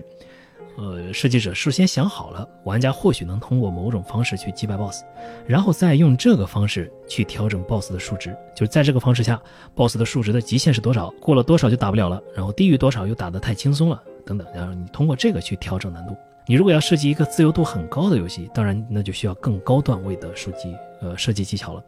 那有些游戏呢，它是通过设计师提前在一部分玩家群体中发布游戏，让他们去打。打了很多局以后，根据他们反馈的数据去调整难度。比如说，我印象中《杀戮尖塔》就是这么做的。那一些比较大的游戏公司呢，是在内部的 QA 的员工之间做这个过程。那如果你有这样一个过程，我觉得是挺关键的，它能够真的把你的游戏难度调整到一个就是真实玩家去打也会觉得比较舒适的阶段。当然，其他的更具体的，也许各个大厂的呃员工们应该更了解一些，可能什么自动化的方式啊。啊，一堆游戏自动的在一些容器里面运行，然后给你自动的运行出来一些比较合适的难度曲线。那当然还有就是根据之前的一些已经有的游戏，你直接抄，直接抄这个游戏的数值也是非常常见的一些现象。下一个问题，对一个游戏，你会将这个游戏分成几部分来看待？游戏各部分内容在你心里各占多少分量？还有就是关于现在玩老游戏的最佳方式是什么？那这两个问题都放在一起了。那首先来看第一个。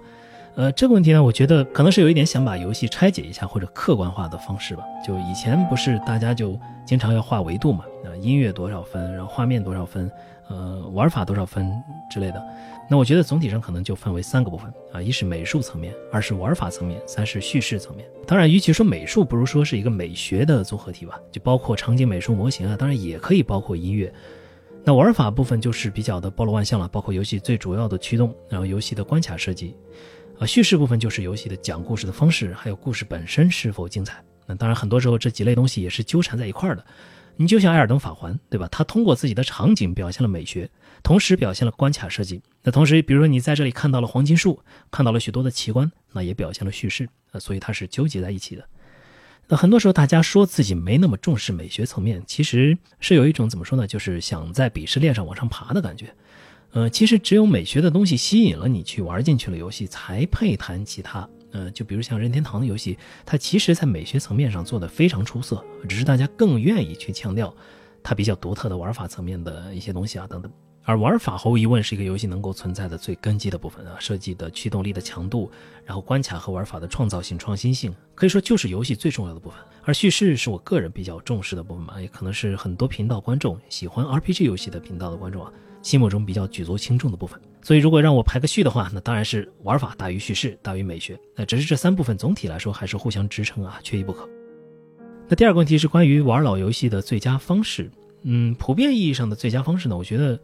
就是游戏厂商本身出的重制版或者复刻版。那有的话你就优先就可以，毕竟买它也是一种支持正版的方式啊，个人还是比较推荐的。当然也有一些做得很烂啊，事先你要注意避雷。其次当然就是模拟器了啊，好处就是可以开很多像增强的方式，还有几倍内部分辨率的方式去对图像进行增强，还有相对就比较方便。那如果你想通过时机去进行游戏的话呢，可以参考我之前的一个电台，就是关于用时机去玩游戏的一些建议。那我个人虽然不太推荐用时机去玩老游戏，不过，嗯，毕竟还是很多人就是坚守时机的呃，觉得用模拟器就是没有那个味道，或者是。呃，对于比如说延迟啊，对于准确度啊，有非常极致的追求的话，那还是只能使用时机。那最近 Mike G 倒是出了他的 RetroTink 4K 的版本，那几乎可以把所有的老游戏的时机的画面转化成，就是用 Nearest Neighbor 去插值，成为 4K 的图像，然后放在 4K 的电视或者显示器上。那如果你真的就确定要用时机去玩老游戏的话呢，也许类似的这种转换器、这种 Scaler 啊倍线器可以去试一下。当然。不需要这种特别贵的 RetroTink 4K 啊，这个东西七百五十刀啊，非常贵。你可以去看看 OSSC 啊、GPSC 这些东西。那当然，使用 Mister 用 FPGA 的方式去呃模拟的话，也是一种非常非常近似实机的一种硬件模拟，也可以考虑。下一个问题，想问一下，策略游戏在经历了 RTS 大火之后的下一个阶段发展会是什么方向？像全战类和 P 社还是很小众，而且入门门槛也高。X 类的耗时长，而且区分度不大，好像都不能复现之前的 RTS 盛景。这个问题比较宏观啊，我那我也很难说能够预测什么，只能说我自己的一些想法。呃，之前在说 VR 和 M2 的时候也提到过，也许交互方式的改变是有机会让一些 RTS 复活的。或许会有一种比使用键鼠更加舒适，并且不强调微操的手感。那当然，未来真正卷起来以后，比如出现了什么职业比赛，呃，很难预测会不会像之前的那种 RTS 卷微操把自己卷死了。那我觉得也是尽量的在交互以及游戏设计层面都尽量的避免这种情况。那当然，你往更未来的去想，就能想到脑机接口，对吧？那不知道大家有没有看过一个《星际争霸》的小说？好像就是说到用。一个脑机接口去打星际的故事，然后也用这个脑机接口去指挥了很多真正的战争。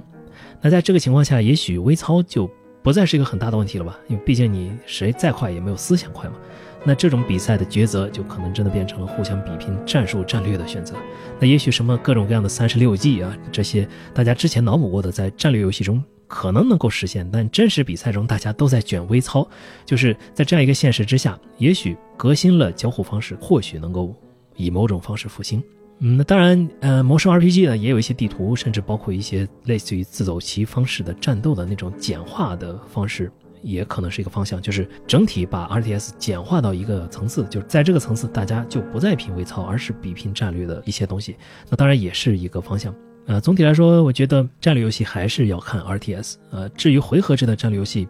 你要说它出什么真正革新的东西，我觉得，嗯，至少我现在不太容易想象吧。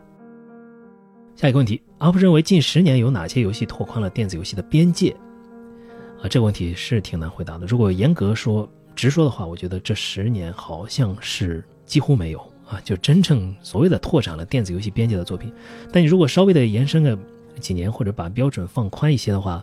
那我觉得在游戏类型上拓宽边界的，那还是有一些的。比如说，呃，这段时间可能是增加了魂类的游戏，也算是一个 subgenre，也算是一个子类型吧。那么增加了自走棋类的游戏啊，大逃杀类的游戏啊，我觉得都可以算是稍微有些扩展边界的这么一个意思吧。嗯，就十几年前的那 Minecraft 啊，也可以算吧。当然还有一种就是电子的集幻式卡牌，还有各种各样的用这种电子的集幻式卡牌的方式。和其他类型的游戏结合的，比如说和 roguelike 和 RPG 等等，这种结合，我觉得也可以算是一种子类型。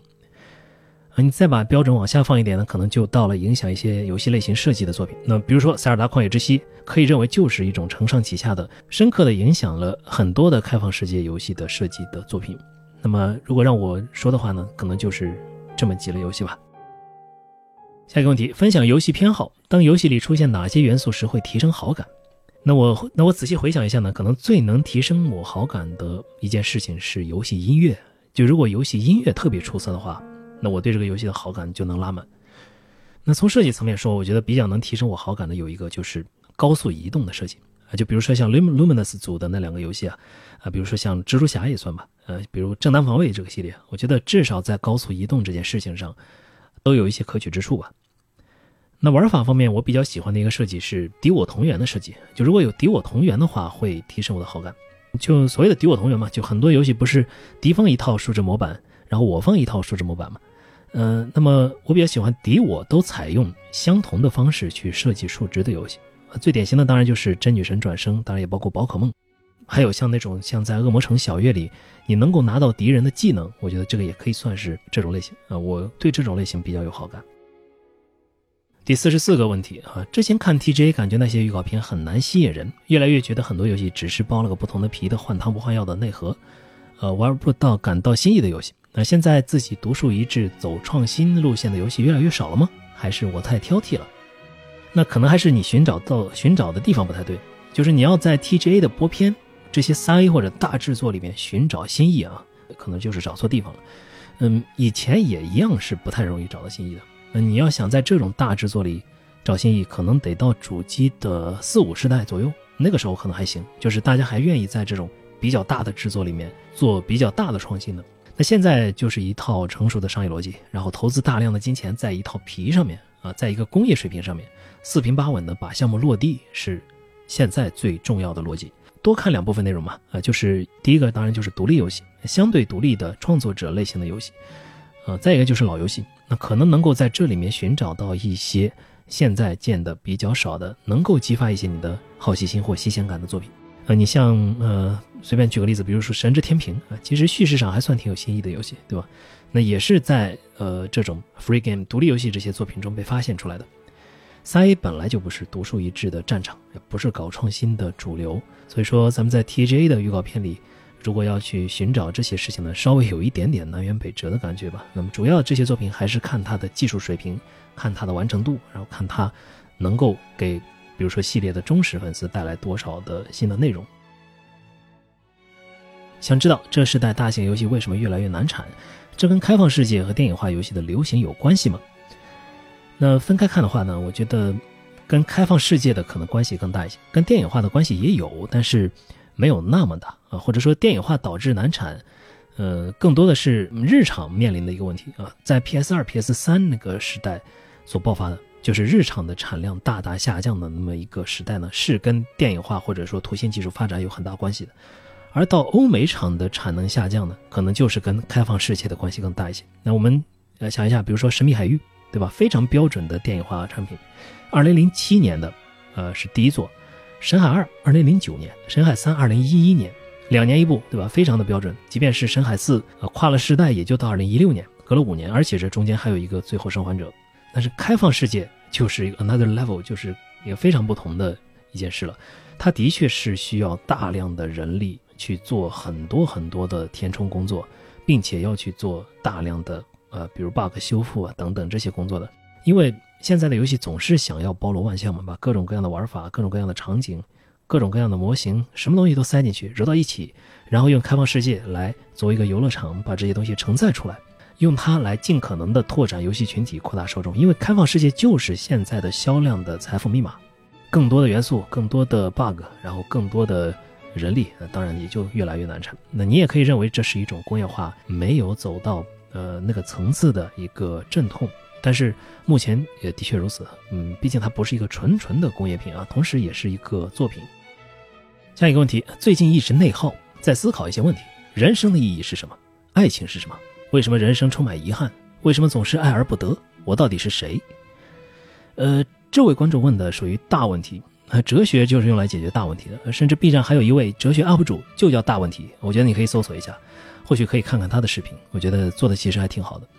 呃，也许你可以读一些哲学，尝试着去看看之前的同样思考过这些大问题的人，给出过一些什么样的答案。那根据你的问题呢，我觉得可能可以看一些存在主义的书啊，比如海德格尔、萨特这些人。当然，对于爱而不得这件事就很难解决了啊。我觉得可能啊，就是去提升自己比较好啊，就像玩游戏一样，你提升自己各方面的数值，那最后打 BOSS 的时候就会轻松一些。你如果你老是去挑战那个 BOSS 呢？那可能你你试了很久，呃，试了好多种的打法，最后都是以失败告终。但是呢，回头你可能练一练级，你会发现，哎，有了一些完全不同的见识，完全不同的认知。那很多时候人会产生内耗，我觉得也是如此，就是因为你总是在抬头环顾四周，去看其他的人或者环顾这个世界。那我的建议是不要抬头，而是埋头，就做一些事情，埋头一段时间。当你环顾世界的时候，世界是不会变的，你好像就是一位确定的观察者一样。但是当你埋头过去一段时间之后，世界就变了，你自己的想法也会发生很大的改变。很多时候关注自己的内心就是关注世界啊，它是一体两面的事情。那当然这个问题也是比较的宽泛啊，所以具体的我也不知提问者有没有什么具体问题，你也只能比较宽泛的试着回答一下了。下一个问题，像素游戏前景如何？八方二以后还能看到类似作品吗？像素游戏一直都是一个经典派系派别啊，所以说我是觉得前景也一直都挺好的，因为它本身就可以认为成了一个真正的艺术门类吧，艺术流派，就不仅仅是一个复古象征了啊，就它可以作为一种有一定抽象性的艺术形式而长久的、有生命力的、顽强的存在下去。大家还没有真正的吃腻像素游戏，而且我觉得真正最好的一批，或者能把像素游戏做的极其精致的，依然是少数啊。以前能够达到以前的 Capcom、以前的 SNK 水平的。像素游戏真的很多嘛？啊，我觉得还有很大的空间吧。也希望以后能出一些像《猫头鹰男孩》这种啊更加精致一些的像素游戏。那八方二以后啊，自然很多人会期待《勇者斗恶龙三》的重置版，那么也是 HD 2D 的方式做的。SE 就他之前这几年迅速的出了几个 S HD 2D 的游戏以后呢，那可能应该也是发现了，就这套东西大家虽然喜欢吃，但是你也不能把所有人都喂的呃吃的那么快啊，大家也都撑了，可以细水长流一些吧。但是我对于《勇者斗恶龙三》重置版怎么说呢？不会特别看好吧？嗯，日本人肯定很喜欢，那我也毫不怀疑它在日本会卖得非常非常好。但是我不知道大家有没有试过《DQ 三》这款游戏啊？喜不喜欢这款游戏呢？那也许啊，我觉得像《八方旅人二》这种更加现代化一些的方式，然后再更进一步的呃多去探索这个角度，或许受众会多一些。当然，肯定没有你挂上《勇者斗恶龙》的招牌卖的那么好，但是也许是一个更加可持续性的竭泽而渔。总体上，我还是更期待 SE 用 HD 2D 出一些新作，而不是做旧作的复刻吧。呃，因为我觉得真的很多旧作它的像素画面做的没毛病，系统也挺好。你把它再用 HD 二 D 复刻一遍，然后卖个四百多，呃，可以是可以，但是我觉得还是更想看到新作。下一个问题，UP 主的颜值是否会影响频道以及作品质量？嗯，这个问题当然也也是有点怪怪的。嗯，虽然说起来很残酷，但当然是事实了。那 UP 主本人他如果出镜的话，就是这个频道的门面，他属于自媒体的主持人。那你看以前任何的媒体招主持人的时候都什么条件啊？身高如何？然后形象气质佳，对吧？那也不会随便招一个呃丑小老哥上来当 CCTV 的主持人。那事实就是 UP 主的颜值一定会影响频道的发展吧？那你如果说一些呃结构类的一些抽象型的这种频道呢，那可那那一样也是颜值会影响发展啊，只不过它可能是个负相关的。那之前那个主持人逻辑是个正相关的，那相关性总是存在的，所以说说它有影响也是对的。或许因此皮套人嗯那么受欢迎吧，因为毕竟皮套人，我觉得它属于解放生产力的事，它解放了可能很多原本的呃只是可能啊，就是原本的颜值没有那么出众啊，或者。呃，也很出众，但是不大愿意露脸的这部分人，让这部分人在主播这方面的创意得到了发挥。下一个问题，如何看待游戏玩家会自发形成看似多种多样、其实差异不大的团体，而玩家又会赋予这些成分相似的团体迥异的标签，使得不同团体自发的相互倾轧的现象？那我们打个比方，有一个跟地球总体上战斗力差不多的外星人军团啊，要跟地球打仗。那现在什么所谓的中美矛盾啊，什么民族矛盾、种族矛盾，瞬间就都会消失，因为所有人都会团结起来对付外星人，先解决人类的生存问题。那现在大家。还要去自发的形成各种各样、多种多样的小团体，互相攻击、互相抱团，那当然是因为大家还有这个余暇去做这件事啊，有这个群众基础，所以说，其实是一种繁荣的体现。呃，那你如果非要从一个正面角度说，那就是这么说。那当然，我也很好奇，呃，其实那个外来物种一直是存在的，而且还挺有威胁的。但是所有的所谓的认锁软也好啊，PC Master 也好啊，当然都是只有一些细微价值差异啊，但是。却非常的乐于互相攻击，也就像我之前一个电台说的，那很多人的矛盾嘛，来自于比较，人人都喜欢马里奥，人人都喜欢索尼克，但一旦有一个人开始说马里奥好还是索尼克好，哎，这个时候矛盾瞬间就出现了，大家就开始做比较了，或者做一个什么 ranking list，或者做一个 tier list，啊，或者是对游戏进行全序排分。但是这种事情又是媒体的一大流量来源，就大家又非常喜欢这种节奏，总是会有人很多人去挑起这些事端，让大家去争吵，那自然很多的争端就会一直不停的发生下去。其实啊，现在比之以前有很多好的方面，以前真的是平行世界啊，就是你进了一个主机坑，进了主机 A 的坑，和进了主机 B 的坑。在你能玩到的游戏这方面，属于平行世界的人，就你不同的游戏玩家就是会有完全不同的路径。那这种情况之下，大家或许会有一点真的矛盾，因为这个时候大家会真的去争论谁的价值观好，谁的主机好，谁的主机上的游戏好。而在绝大多数的作品都跨了平台的当下，那人们其实已经不再有这种真正的矛盾了。很多时候其实就只是在维护着一些。自己的在网上的一些比较虚无的所谓的尊严吧，那任何的小事都可能会最终演化成这种情绪。比如说，我见过一个论坛上，因为 VU 用的是电阻屏，然后大家就去争论啊，这个电阻屏到底好不好？然后你就看底下的回帖吧，去调查电阻屏到底什么型号的，有什么好处，什么坏处，所有的东西事无巨细的全部争论了啊，可能争论了几百页啊，几千个帖子。然后你去仔细看每个楼啊，你会发现他们在分析特别特别细碎的那种技术规格的问题，或者一些特别偏门的统计数据啊，不知道在哪儿就翻出来了，就是长篇大论的几页几页的去论证别人是错的，自己是对的啊，就是为了争个面子，所以才会把本来一个看似如此无足轻重的小事，或者把一个原本非常非常小的分歧，搞得感觉像是很大一样。现在真的大部分玩家其实也没有什么真正的矛盾，或者想真的捍卫的东西。嗯，怎么说呢？大家抬头看看那些外星人嘛。我觉得如果所有人都多看看外星人的话，咱们地球人就能团结起来了。那下一个问题，想听 UP 和某款掌机的故事。个人是一个掌机爱好者，以及目前对于开源掌机的一些看法。前不久的奥丁二，不久后的沙雕四和割低端韭菜的周哥。那么说到掌机呢，我最喜欢的掌机当然就是 NDS，没有之一。我跟这个掌机之间的感情实在是太深厚了，伴随着我时间是最长，而且我在上面玩的游戏的数量可能也是最多的。最喜欢的上面的系列或许是三座恶魔城，当然还有很多其他的特别喜欢的系列，也包括呃 Chrono Trigger，其实也是我第一次在 NDS 上接触的，非常的震撼。应该来说，甚至也是我开启这个频道的一个原因之一吧。那当然，我也很喜欢上面的《荒野沙漏》和《大地汽笛》这两款塞尔达。那原本可能是老塞尔达里面被很多人诟病、评价不是那么高的两座，但是在我心目中分量很重。那当然还有《幽灵轨迹》啊，还有上面的一些宝可梦，还有《美妙世界》、《高级战争》、《雷顿教授》、《节奏天国》，你就这些名字随便一提，那瞬间就能够勾起我的很多的回忆。那其他当然很多场机也拥有过，只是没有像 DS 一样那么认真的去拥有和体验上面几乎所有有点名气的作品。那也许以后可以详细的、系统的说说以前我的一些游戏经历吧。这里也只能简简略的提一下。而像奥丁二啊、RP 四这些安卓掌机，我买了奥丁二啊，在之前有那个 Retro Pocket 二。总体上我用这些模拟掌机不算很多。我觉得奥丁二的话，主要就是模拟一些 PS 二游戏。可以说 Asus XX 二啊，或者说以太模拟器啊，我觉得确实让安卓掌机的可用性上升了一大截。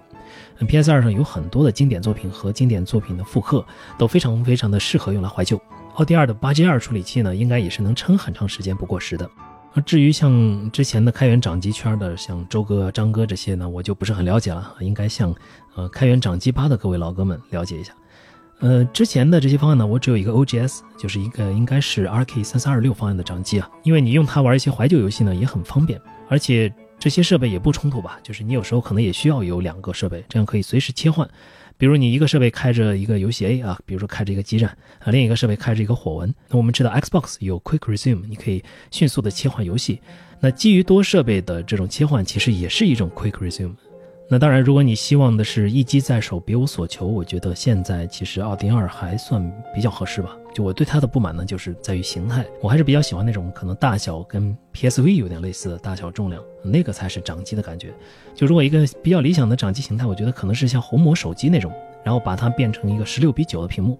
然后加一个握持感还可以的那种，就是那种一体化的手柄啊，就还不错。另外呢，其实像我这种可能偶尔会录一些游戏素材的人来说，还是。呃，大量玩游戏的时间都会在 PC 上进行。那在掌机上呢，我不太方便去做录屏啊、查资料啊、写笔记等等。呃，所以说你问我这种 UP 主这种类型的话呢，那肯定还是 PC 永远的神。想问 UP 在玩游戏的时候最看重的是什么？剧情玩法或是别的什么？这个跟之前一个问题有一点重复了吧？啊，可以参考之前的回答。对我来说，就是玩法大于叙事大于美学。当然和很多人一样，就是在美术啊、音乐方面有一些特别出彩的地方呢。啊，肯定也是能在好感度上加很多分的。下一个问题，阿布觉得游戏的独创性重要吗？觉得未来能否开创出新的游戏类型？对照相写实主义有什么看法呢？当今的一部分游戏开发者似乎过于追求画面拟真化、精细化，我觉得这有些限制电子游戏的发展。毕竟也有画面不太好，但玩家们依然给出一致好评的游戏。那独创性当然重要，尤其是当你从一个游戏评论者的角度看的话，那无论你什么类型的评论者，都一定会给独创性加最多的分数。就是之前没怎么看过，现到现在见到了一个新的东西，那印象一定会极好。呃，对于新的游戏类型呢，我们也没有办法预测，就像之前我们没有办法预测自走棋、呃大逃杀一样，那或许也会陆续的出现一些呃大家没有发现的比较好玩的模式。那我觉得能想到的，也许就是呃和 AI 结合的游戏类型，只不过具体怎么做发展。呃，或者还需要大模型的进一步的进步，还有能够想到什么比较有趣的结合的点子。至于照相写实主义，那我的理解当然就是对拟真画面的过度追求了吧。那么这个以前的电台也说过了，呃，属于开发者的一个选择吧。那无论如何，你的拟真的画面一定是能够增强一个叫做沉浸感的东西的，只是并非所有的游戏都在追求沉浸感罢了。那游戏的乐趣呢，本来就可以是非常多样化的。只是目前的业界呢，无论如何，一个非常优秀的拟真画面，那依然是能够降低风险的一方面。你无论用什么样的其他的风格化的画面，都代替不了拟真画面它的四平八稳，它的低风险。比如你虽然 Minecraft、Roblox 画面没那么好，那受众依然很多，但是你能保证你的下一个游戏就成为 Minecraft、成为 Roblox 吗？降低风险最关键的、最好用的方法还是提升画面的表现水平。那另外当然就是，如果以后真的能实现实时的全局光线追踪的话呢？对那种相对小一点的制作，啊，他们也可以去在视觉体验上去追求拟真了。所以现在呢，还是卡在一个就是所有公司还必须去做光山化的管线所需的那些素材，这个阶段可能会是一个非常漫长的阶段。而且这件事呢，我觉得应该还是由主机厂去推动，就是某一个主机啊，突然宣布我这个主机是一个光线追踪的主机，那不再支持光山化，所有的游戏都是使用实时的光线追踪去。在一个场景中，通过你提供光源、提供材质、提供呃观察角度，就可以去实现渲染了。大家才知道哦，光线追踪这个事情有人兜底了。你出这个游戏一定能够得到一定数量的基底的消费者的消费。单单的如果只是 PC 去推的话，还是有点推不动的。那当然，关于游戏画面这个话题呢，更多的还是呃去听之前的有一期我讲过跟游戏画面相关的那些电台里，可能说的更多一些。下一个问题，近期有很多游戏公布了预告片，比如 GTA 六、怪物猎人、荒野、黑神话、悟空等等。我不知道 UP 主有什么特别期待的游戏，对这些游戏有期待，他们能做到哪些方面呢？其实说实话，除了 GTA 六以外，所有的预告片我都没看。我整个 TGA 都没看，就最后瞄了一眼社交媒体哈，《博德之门三》拿了年度游戏，其他的我一概不知道，真的不知道。所以说，如果作为一个游戏自媒体或者是博主的话，那是非常的不合格了，因为我没有办法跟大家讨论这些最新的游戏的表现，或者说更期待什么。呃，只是我是觉得现在很多的预告片。真的透露了太多东西，我有点不太想用它给自己造成这种类似剧透的伤害。那当然，我也想过，就是改变一下这种想法吧。就我觉得我是应该做一些改变的，尽量多的去接触一些热点的东西。呃，纯粹也是因为我毕竟是作为一个游戏博主存在的嘛。那我的很多价值、很多能力也应该体现在在这些方面，获取最新的信息，做一些总结，做一些归纳，做一些分析，做一些综合的这个实力。所以我是没有办法真的去规避这些，然后跟他们隔离掉的。嗯，那我想，如果我真的是一位不去做内容创作的一般玩家，那我肯定会选择规避一下这些东西。那过段时间延迟游玩，啊，我会是一个我非常坚持的逻辑。只是现在也许有一些身不由己。那至于特别期待的游戏，我想对我来说还是 FF 七的第二章。呃，其他的我没有那种就是我现在必须马上，呃，你给我一闭眼一睁眼就一定要来到，比如说 GTA 六的发售日啊，没有这种感受。那当然也不像以前期待第一章那样期待了，因为想一想，嗯，毕竟我们的列表上还有那么多那么多的东西放在那里啊。新游戏就算来了，可能优先级也不一定能排到这上面的靠上的地方。所以，真正说期待的话呢，总体上这个期待的感受都不像以前那么强烈了。下一个问题，Party Game 对普通玩家来说有意义吗？呃，知名公司或太空狼人杀这种多人游戏，很多时候只有看主播和一大群人玩才有趣，一般人根本攒不了那么大一个局。那这里问到了我的盲点啊，这是我比较不了解的一些地方。大多应该大家都有个群嘛，就在这个群里面，比如你喊一些人去组一些车，那我不太清楚啊。嗯，因为确实一般人线下你不大可能能够拉到这么多人来啊玩这个游戏，那可能都是大家线上认识的一些人，或者是一些同学之类的。那我也不太清楚。当然，这种游戏确实很适合主播。主播性质的游戏，那当然，如果只是主播游戏而没有群众基础的话呢，它肯定也做不到现在这么流行啊。所以肯定还是除了主播以外，呃，会有很多人有自己的条件去攒这个局的。那也许那些玩家有像 Discord 之类的群组在里面叫人玩，呃，确实不太清楚啊。那也就不多评论了。下一个问题，对一个新时代的零零年的旧时代游戏听友有怎样的游戏回顾体验的建议？那确实啊，对于比如说资历相对较深的玩家呢，可能很多游戏和内容本来是他的情怀，是他年轻的时候喜欢和感到舒适的东西啊，所以对他们来说，复古和怀旧是一个有根基的事情。但是如果对于特别年轻的朋友，比如零零后呢，我是觉得，嗯，没有太大的必要。怎么说呢？就除非你特别的好奇，想要去了解自己现在喜欢的一个游戏的，比如说类型，或者是一个游戏它之前的。这个系列之前的游戏是什么样子的？打比方，比如你喜欢《女神异闻录五》，你特别想知道 P 一 P 二是什么样子的；你喜欢《博德之门三》啊，你对一和二感兴趣。那这个时候，如果你有强烈的好奇心，想知道这些的话，就去了解那些游戏，那是没问题的。你也会发现一和二有自己独特的魅力。那如果没有这种驱动力，我觉得倒是也没有必要现在去回顾那些老游戏，就一切的等到自然而然的产生好奇心的时候。你喜欢了是这个东西，然后顺带的想要了解更多事情的时候，和它产生了连接的时候，再去体验会比较自然些。就根本逻辑就是值得你去玩的作品太多太多了，无论新的、老的、大作还是独立游戏，就是 overwhelming 的状态。所以以你现在的喜好为基础，逐渐的去展开，就是有这样一个根基。然后当它正好触及到哪一块经典的游戏或者老游戏的时候，自然的去回顾它就可以了。那当然也有很多经典游戏嘛，它的时代印记没有那么明显啊。现在即便是当一个新游戏体验也是没有问题的，所以我才会在之前我的评分体系里说，给之后回顾的游戏加一个怀旧推荐分，就是你把它作为一个现在的游戏，是否可以无缝的插入到你的呃 playlist 之中。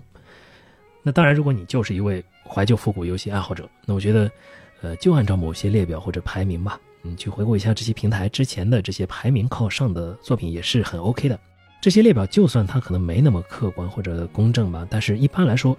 排名靠前的这些名作啊，总还是在很多群体里啊，大家会愿意把它捧出来的一些作品。所以只要是个排名，一般都不会特别离谱啊，多少都有些道理。因此，就按照这些列表，先去体验上其中的一些名作啊，也是一个不错的方式。下一个问题，最近《黑神话：悟空》定档，网上出了很多节奏，但多数还是比较乐观，觉得可以平稳落地的。对 UP 这样经历过国产由盛转衰，再到现在出了这么个所谓国产之光的游戏，你对这件事以及对这个游戏本身和游戏科学有什么看法？呃，这个前面有一个类似的问题也提到了，嗯，现在没有什么看法，因为它确实一个没有发售的游戏，没有办法有看法。嗯，只是从一个趋势呢，我们也能够感受到，现在的国产厂商的确是在逐步的重视一种。单机主机体验的游戏，那么我愿意把它称为一种产能外溢，啊，就它不是产能过剩，而是产能外溢。当某些领域可能卷到极致的时候，当你发现了这个版图可能已经被划清的时候，那某些以前你可能有一些看不上的商业模式的领域呢，那突然变得香起来了，我觉得主机单机对于很多的国产厂商可能就是这么一个定位。那尤其是呃，如果黑神话悟空能够证明自己，证明自己这个路行得通，那那未来也会有更多这方面的产能从那个版图转移过来。所以这个事情总总体上肯定是一件好事，无论是对玩家也好，对于开发者，对于世界市场来说，多了中国和中国游戏厂商这么一个大玩家啊，都是一件大大的好事。对于之前的节奏呢，那刚才那个问题也说到了，这里就不再重复了。厂商和玩家各自的自由选择吧，你不能按着别人的头说你给我买啊，也不能按着别人的头说啊你不能买啊，就根据你的价值判断做出自己的选择。下一个问题啊，有些 RPG 游戏中几乎所有事件都需要主角去触发，主角不推进任务的话，主线就不会继续。还有一些游戏的事件会自动发生，不以主角的意志为转移。这两种叙事手法，UP 主更喜欢哪种？嗯，像后者提到的这种游戏，它的数量是很少的，就是一种沙盒触发方式，或者说世界自己的有自己的运转方式，然后你是这世界的一部分。其实我有一个印象比较深的游戏，就是《龙使传说》，那它有一个世界是在往前运转的，往在往在往前走的。那么你在这个世界中是参与到这个世界中的很多事件的发生和进行的。那么另一个游戏呢，我觉得可能有些朋友应该知道，一个 MMORPG 叫做《激战二》。那激战二的一些世界动态其实也是类似的逻辑，就它自己发生，它不一定需要玩家参与，那么它它也会自己的去去对这些事件进行一些结算，你只是参与到这个世界中，而不是你去强行的改变这个世界的，它有自己的世界动态。那当然还有固定发展的世界，像星际拓荒其实也可以算，就是整个世界在以一种方式进行运转，你其实是没有办法通过自己的手法去改变世界的运行方式的。比如说某个星球上，呃，沙漏双星嘛，那么它的形态在某一个时间点就是确定的。那总体来说，我是觉得这种类型的游戏，就是像《龙石传说》、像《激战》、像《星际拓荒》的这种类型的游戏，好像是确实更少见一些，也更可贵一点。因为咱们大家一般都会觉得，有主角去做 trigger 去做事件的触发是天经地义的。那那些 NPC 有自己的世界，有自己运行方式，让整个世界有自己的动态，显显然是一种更难的设计方式。那也是我们更乐见于未来，呃，如果有更多的这种类型的设计出现，就会更好一些。只是它的门槛和设计难度会比较的高。但是你要说哪个游戏可能更好玩呢？当然其实是不一定的。那很可能是前者会让你更舒服一些，对吧？后者比如说你费了半天劲，跋山涉水到了一个任务指定的地方，然后你发现啊，迟到了五分钟。那这里他们之前已经把这个事儿解决了啊，把某个 NPC 已经杀了。这个时候不知道你是一种什么体验，会不会怀念那种你只有到了任务这个地方触发它才会发生这种模式呢？下一个问题，想问 UP 主，在这个快节奏浮躁的时代，怎么静下心好好玩一款游戏？呃，这个呢，当然还是之前的所谓的游戏异地话题的延伸啊，游戏失语症的话题的延伸。还是那句话，就是你需要进入一个正向循环里面，你需要进入到一个能够集中大块时间的做好事情，然后用剩下时间去玩游戏的正反馈里面。那有一个 slogan 我也忘了是哪里的 slogan 了，好像是叫什么“努力工作拼命玩儿”啊，还是什么“拼命工作努力玩”啊？那我觉得这个 slogan 是挺有道理的，就是工作的时候拼命或者说努力，然后玩的时候好好玩。呃，还有那句话说什么来着？呃，大考大玩啊，小考小玩，不考不玩。你都是那种能劝解人去集中的、努力的做一些事情，然后之后再拼命的玩的这么一件事。虽然这个可能从大家从小时候开始到到大了，一直在听的这种训诫，尽量的朝这个方向去努力吧，也是一种修炼。下一个问题，UP 主对买到自己不喜欢的游戏是如何处理的？如何弄清楚是游戏不适合自己，还是没玩懂？嗯，买到不喜欢游戏，稍微试一下就能感觉出来吧。那如果是 Steam 的话，那就退款呗。啊，至于你不你是不喜欢还是没玩懂，我觉得不需要区分的那么明显那么仔细。也就是说，没玩懂的那当然至少是现阶段不太喜欢的。那比如说，如果是我我让一个从来没接触过任何战略游戏的，或者或者是回合战略游戏的人去玩像《欧陆风云四》，那他既玩不懂也不喜欢。但如果你逐步的呢，就是当你自己慢慢的开始喜欢某些回合的策略游戏，比如说《英雄无敌》啊，比如说《文明》。然后慢慢的过渡到了《欧陆风云四》，再次的遇到它的时候，你会发现玩懂它本身这件事情也应该是你喜欢的。就是如果你一开始确实玩不懂，但是你把它搞懂这件事也是能带来正反馈的，也是一个好的过程。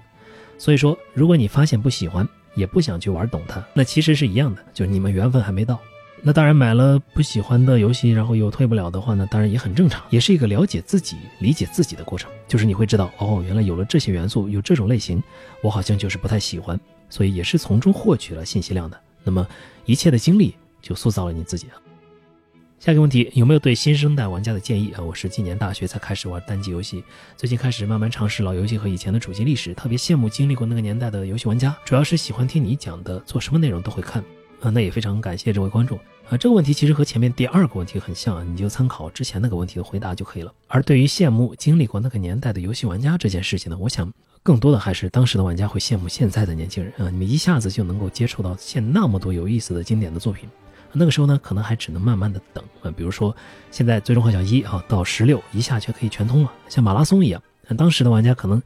就是呃玩玩十啊，然后等十二啊，十二完了等十三这个过程。啊，当然，以前的老游戏和主机历史呢，我以后也会尽量的涉及一些吧。那咱们这个频道以及隔壁，我想也是能够呃尽我所能的吧，把能够利用的时间利用上，多做一些这方面的内容分享给大家。那下一个问题啊，大号算是彻底停更了，呃，么这个还不至于吧？我看最近这段时间能不能做一些内容啊，至少下一期的题材是确定了啊，只是还有一些工作量比较多的内容还没有做啊，不知道年内有没有机会，那我尽量吧。会和上一次选出来的 UP 主进行联动吗？呃，这个刚才也提到了类似的问题。那我比较少的跟其他的 UP 主联动啊，一个也是因为地缘的问题，我可能不在大家的城市；再一个可能也怕打扰到其他人吧。啊，总体上还是我自己一个人做内容比较的舒适啊，比较的好把控一些。下一个问题啊，十几年的辐射一群没了啊，大家也都没有留联系方式，难顶啊。请问 UP 主有自己的好哥们儿游戏聊天群吗？或者为频道打算拉个水友观众群的想法吗？呃，说来惭愧啊，就是在我周围我认识的。呃，中国的朋友们嘛，很少有玩游戏的，所以线上呢也是基本上没有加入私人群组的，都是在公开的平台上发表内容和其他的网友交流啊。所以，呃，我也是属于类似的状态。那么，我对于管理一个私人群组这件事情，经验上可能也是比较欠缺的。不过，确实我也发现了，就是有很多人对此都是有需求的，所以我也考虑，或许可以建一个 Discord 的群组。那这个群组管理起来就会比较方便一些，也不像，呃，就像你说的，呃，十几年的辐射群突然没了，这个没了的原因啊就不好说了，对吧？那么 Discord 的群至少不会这样没，但是可能访问上呢有些难度，所以说不知道各位有没有关于这方面的一些建议呢？也可以提出来。那另外呢，就是我想到了我在 Reddit 上有一个叫做 Lunamos 的一个 subreddit 啊，其实还没有完全开始建设嘛，就是那里。你可以把它当成一个类似于树洞的地方吧，你可以认为也是一个类似贴吧的地方。那也许未来可以成为，呃，某种形式的我们这样一个频道的公开交流的地方。轨迹玩家想问一下，UP 主最喜欢轨迹系列的哪一个或者哪几个角色？那这个问题既然是刻舟拐胜罗伊德发的，那当然我最喜欢的角色之一就是罗伊德了。你要非要评一个最喜欢的，我觉得确实很难。嗯，总是要考虑一下的。比如我问你最喜欢的是谁？那也许你不需要考虑，可能就是罗伊德，对吧？嗯，轨迹的角色，我觉得最容易被大家喜欢的当然是每一座的主角，要展现主角魅力的时候总是最多的，所以基本就是主角几个了吧？那简单回答就是这样。阿普以前似乎对电影化游戏颇有成见，想看阿普对小说化游戏有什么看法？那么这个评论还挺长的，我念一下，就是呃，这位朋友最近在玩 Vigorous 还是 Vigorous 啊，The Riven Realms，虽然没有中文。呃，也是还是给点心机，勉强玩下去了。呃，Vigorous 如果当游戏来玩呢，Gameplay 似乎有点不够格。但若视之为小说，对人物情绪、动态、神态以及地理环境之类的描写，纤细笔句，呃，同时配上精美的插画，促人想象，还有内建的可互动的地图与百科全书，提高代入感，甚至还能自己写笔记，一下就沉进去了。不过仔细一想，这种体验好像也和小说没什么太大的差别。小说也可以单独做一些大幅插画的合集与大幅地图，代替 Vigorous 在游戏里做的那些内容。Vigorous 如小说一样，更多的是促人想象，但等距视角的 RPG 游戏可是真的把故事的场景给做进了游戏里的。好的，那么这就是这位观众的评论了，还是非常详细的。当然我没有玩过这个游戏，不过我看了一下介绍还有图片，突然给我一种感觉，就是我以前有一点想做这种类型的游戏。就是和时空和地理结合的非常紧密的，但是以讲故事剧情为主的类型，而且有一些公路片感觉的，有一点旅行感的这种用一条线串起了点状事件发展逻辑的游戏。那当然，其实也是可以说《俄勒冈小道》这样比较经典的、年代非常久远的 text adventure 游戏的一种发展吧，到现在这样一个形态。那相比起电影的话呢，我当然还是更接受小说化的游戏。嗯，相比起电影化游戏，像前面说的，会给像极乐迪斯科这样的小说化游戏更高的分数。而原因呢，我在前面其实也提到了，就是我觉得它存在一种抽象层次匹配的问题。游戏 gameplay 呃和游戏设计、关卡设计这件事情的抽象层次，跟小说带给人们想象力的抽象层次是匹配的。那同时也是和图像这件事情不冲突的。大脑的归大脑，眼睛的归眼睛。但是这个抽象层次和无限具象的电影带来的抽象层次是存在错位的，而电影则和图像是存在冲突的。整体来说，小说化的游戏融合感会好很多，而电影化的游戏真的很容易给人带来割裂感。那另外，当然也像评论说的，呃，就是游戏小说化和小说游戏化这两个道路，或许能够产生某种交集。比如说现在的小说，你也可以通过 AI 作画的方式配上一些图，也可以自己去认真的做一些笔记，沉浸到这个世界里，就像在玩一个游戏一样。而游戏的小说化呢，我觉得就更多的是通过这种小说的艺术抽象层次，用它去弥补游戏本身叙事的质以及量不足而引入的这么一个形式。那么主要的框架呢，还是依靠游戏系统和玩法本身去规制的。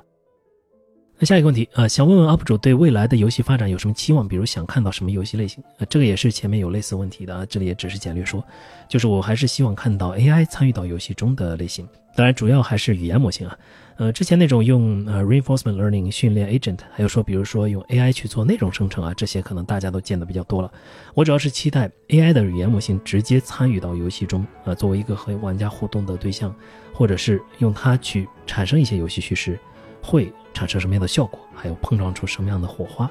这是我算是现在非常期待的一种游戏类型吧。下一个问题，呃，对 JRPG 这个唱衰类型当今定位和未来发展的看法。嗯，以前有段时间啊，最主要的可能是八十年代末到两千年前左右吧，JRPG 就是这个世界上最优质的那一类游戏的代表。那现在可以说它属于一个比较偏离主流的。类型，但是它距离主流还并不算特别遥远，当然也是经历了一阵起起伏伏吧，才来到了现在的这个地位。嗯，不及九十年代，当然也比之前的一小段比较沉寂的时候要好一些。啊，未来的话呢，不知道你会不会认为，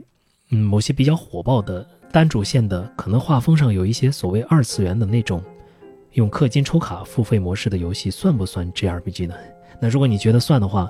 那这个游戏类型或许还。挺火爆的，对吧？甚至将来还大有可为。那如果你只是基于以前的 IP，或者是局限于比如日本本土的 IP，然后去判断未来的走势呢？我觉得虽然说辉煌不在吧，但是仍然会是一个相对比较大的游戏群体中生命力很顽强、能够呃存活下去的类型。因为这种单主线、固定角色的、有 AVG 冒险感的。呃结合一些数值设计方式的设计模式已经被证明了是非常行之有效的。你再出了新作，之前的这些爱好者还是会去玩的，所以说没有任何的理由去放弃。最多呢，可能是有一些地方会稍微的现代化一些，那或者有些老旧的范式会被抛弃更迭掉一些，那么也是应该是以后会经常会看到的。下一个问题啊，简单讲讲信息茧房和新玩家雏鸟效应相互作用的情况。那我大概理解你的意思啊，雏鸟效应嘛。可能就是说，你第一个接触的，比如说第一个接触的游戏是什么游戏，第一个接触的类型是什么类型，或者你在一个系列里面第一个接触的是第几座，然后你就会特别的喜欢你第一次接触的这个作品，然后以此为基准去判断其他东西好不好。越像你第一开始接触东西的东那些作品呢，你就觉得越好；越不像的，你就觉得越不好。这个应该是一个雏鸟效应的体现。那打个比方啊，比如你第一开始接触的《最终幻想》就是《最终幻想十五》，那可能还觉得它挺好的，然后以此为基准去呃批评或者判断 FF 九或者 FF 六。嗯，所谓的年一游嘛，啊，就年轻人的第一款游戏是什么啊？所以说也往往会形成这样一个呃一上来吸引的这部分新玩家，形成这个作品的饭圈的效应。那信息茧房和它的作用呢，当然可能就是加重了、加剧了这个效应嘛，就是大家没有动力，甚至没有能力去了解。除了自己雏鸟的这部分作品之外，外面的世界或者外面的类型，他们到底是什么样子的？其他的作品的好处，所以就以自己的基准为最高，去非常轻易的下价值判断，应该就是信息茧房和雏鸟效应互相之间作用的一个情况。那当然，整体上这个事情呢，它是对所有人都成立的一件事。呃，以前的老玩家也好，新玩家也好，总是会有自己的。少年、青年第一开始接触的类型，呃，或者游戏，它的确是会对你造成深刻影响的。那如果非要说一个解法的话呢，就是如何稍微的摆脱一下这个雏鸟效应呢？大概的就是去逐渐的扩大你的兴趣圈，大家从这些雏鸟的茧房里面慢慢的渗出来，互相的交融在一起，互相的交流。当你从一个小鸟逐渐的变成一个能够飞行的大鸟啊，就是当你从那个呃自己居住的那棵树那个悬崖。然后跌跌撞撞的跳了下去，学会了飞行，看到了广阔的世界以后，或许嗯，就是之前的那个作品呢，就变成了一种温暖的记忆，而之后就会用更加客观和更加呃公正的一些标准面对未来要经历的种种的冒险、种种的作品。所以我觉得，或许走出这样一件事情，呃，是一个自然而然的事情，就是你之后呃，等你看过了更多的东西，阅历更多的事情以后。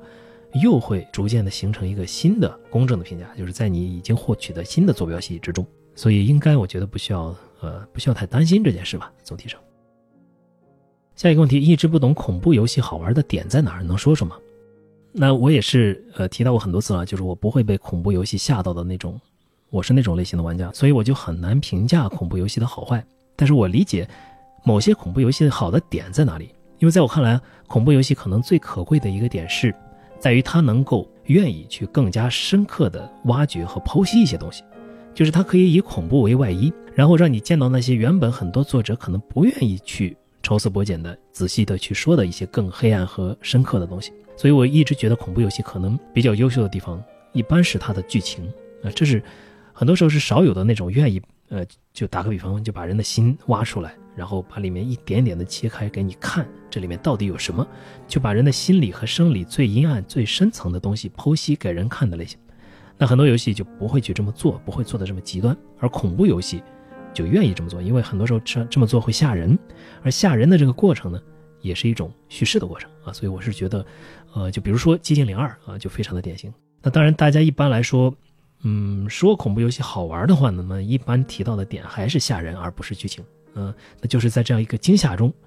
去追逐最终的目标，呃，可能会觉得非常的惊险刺激。只是对我来说，惊吓这一点没什么吸引力啊，所以我还是更多的愿意去关注它在剧情这方面有更深的剖析能力这件事情。下一个问题，想知道 UP 如何看待系列作品，比如宝可梦，老玩家和新玩家对于新作不同的评价和要求。那第二个问题是关于角色扮演游戏，，UP 是更习惯自我代入还是第三人称视角来游玩呢？你觉得这两种不同的游玩模式对游戏的整体剧情评价会造成影响吗？那么前一个问题啊，可其实是跟之前提到的那个雏鸟效应，还有更之前提到的那个遗老问题也都联系上了。其实你也可以参考之前的那两个回答。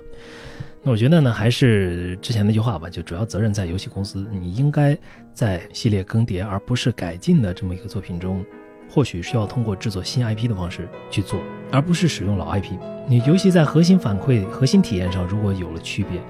那么你既然选择使用了老 IP，你既然要选择从老玩家手里获得低风险的基本盘保障，那么你就不应该搞 IP 欺诈啊！所以我觉得这是一种呃道义上的行为。嗯，当然你也不应该把这个矛盾转移给那些新玩家，就是你通过宣发也好，各种方式吸引过来的新玩家和你用来保本的那些老玩家之间。本就不应该有这样一个矛盾啊！大家就只是原本应该喜欢两种不同类型的游戏的人，被你生拉硬拽到一块儿去了。所以我是觉得大家互相之间是没什么呃没什么必要去进行攻击和谩骂吧。那关于第二个问题是习惯自我代入还是第三人称视角，这个我比较旗帜鲜明的支持用第三人称视角啊，或者说是带入到这个角色本人身上，就是我创建的这个角色，比如说是一个呃德鲁伊的僧侣啊。那然后他有一个怎样的背景，我就扮演他这样一个背景。比如我控制的也不是一个我创作的角色，或者我控制的是白狼啊，控制的是乔尔。那当然我也是带入到这个角色的是呃他的思想中。我希望这个角色不会 out of character，不会出现一些逻辑上的问题。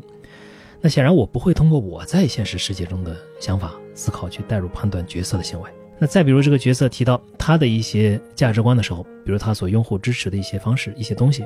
那我也是愿意会从这个角色本身的角度去出发。比如这个角色是什么种族啊？他自幼受到了什么教育啊？他有怎样的成长过程啊？最终导致了他产生一种价值判断，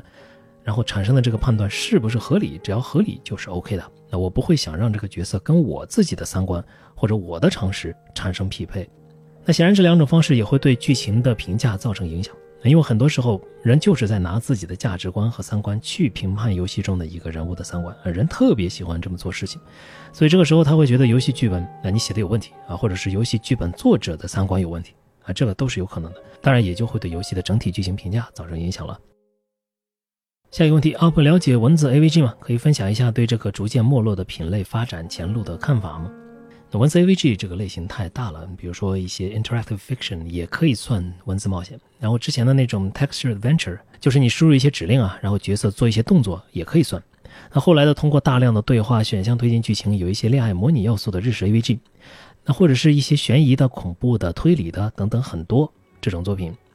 都可以算到其中。那当然这个品类还有很多大量可以挖掘的要素，比如说最近挺流行的那种思维导图式的文字冒险，不知大家玩过没有？还有像 interactive fiction 里有一个很有名的作品叫做 Counterfeit Monkey，是一个解谜性质非常强的文字游戏啊。你有一个工具可以改变叙述中的一个词汇中的任意的字母，然后因为这个字母变了，这个单词的意思就变了。因为单词变了，那么整句话的意思就变了，也就改变了整个叙事或者行为的方式。那么还有很多像那种呃点状叙事连起来的生成叙事的文字冒险，像 Eighty Days 啊，还有之前那位观众提到的那个小说化的游戏 Vagras。当然也包括有一定玩法的，而且包装更加精美的那种，像逆转裁判、弹丸论破啊、梦境档案，这种都属于文字 AVG 吧，算是一个大类。所以你如果从一个大类的角度看呢，我觉得这个类型依然会是一个很繁荣、很繁荣的类型。我觉得不能算是没落的品类。呃，未来呢，可能我觉得最主要的就是那种有点就是呆呆的，就是从头到尾只有一些选项给你选的那种恋爱模拟游戏。啊，可能就不会像以前那么受欢迎了。你多少得在里面引入一点花样，比如一些系统叙事啊、生成叙事，或者引一点 meta 要素啊，或者是做一些谜题啊，或许就会能够比较跟上时代了。只是未来继续的发展，总还是要在游戏这个角度找到一点自己擅长的地方嘛。啊，我是这么觉着。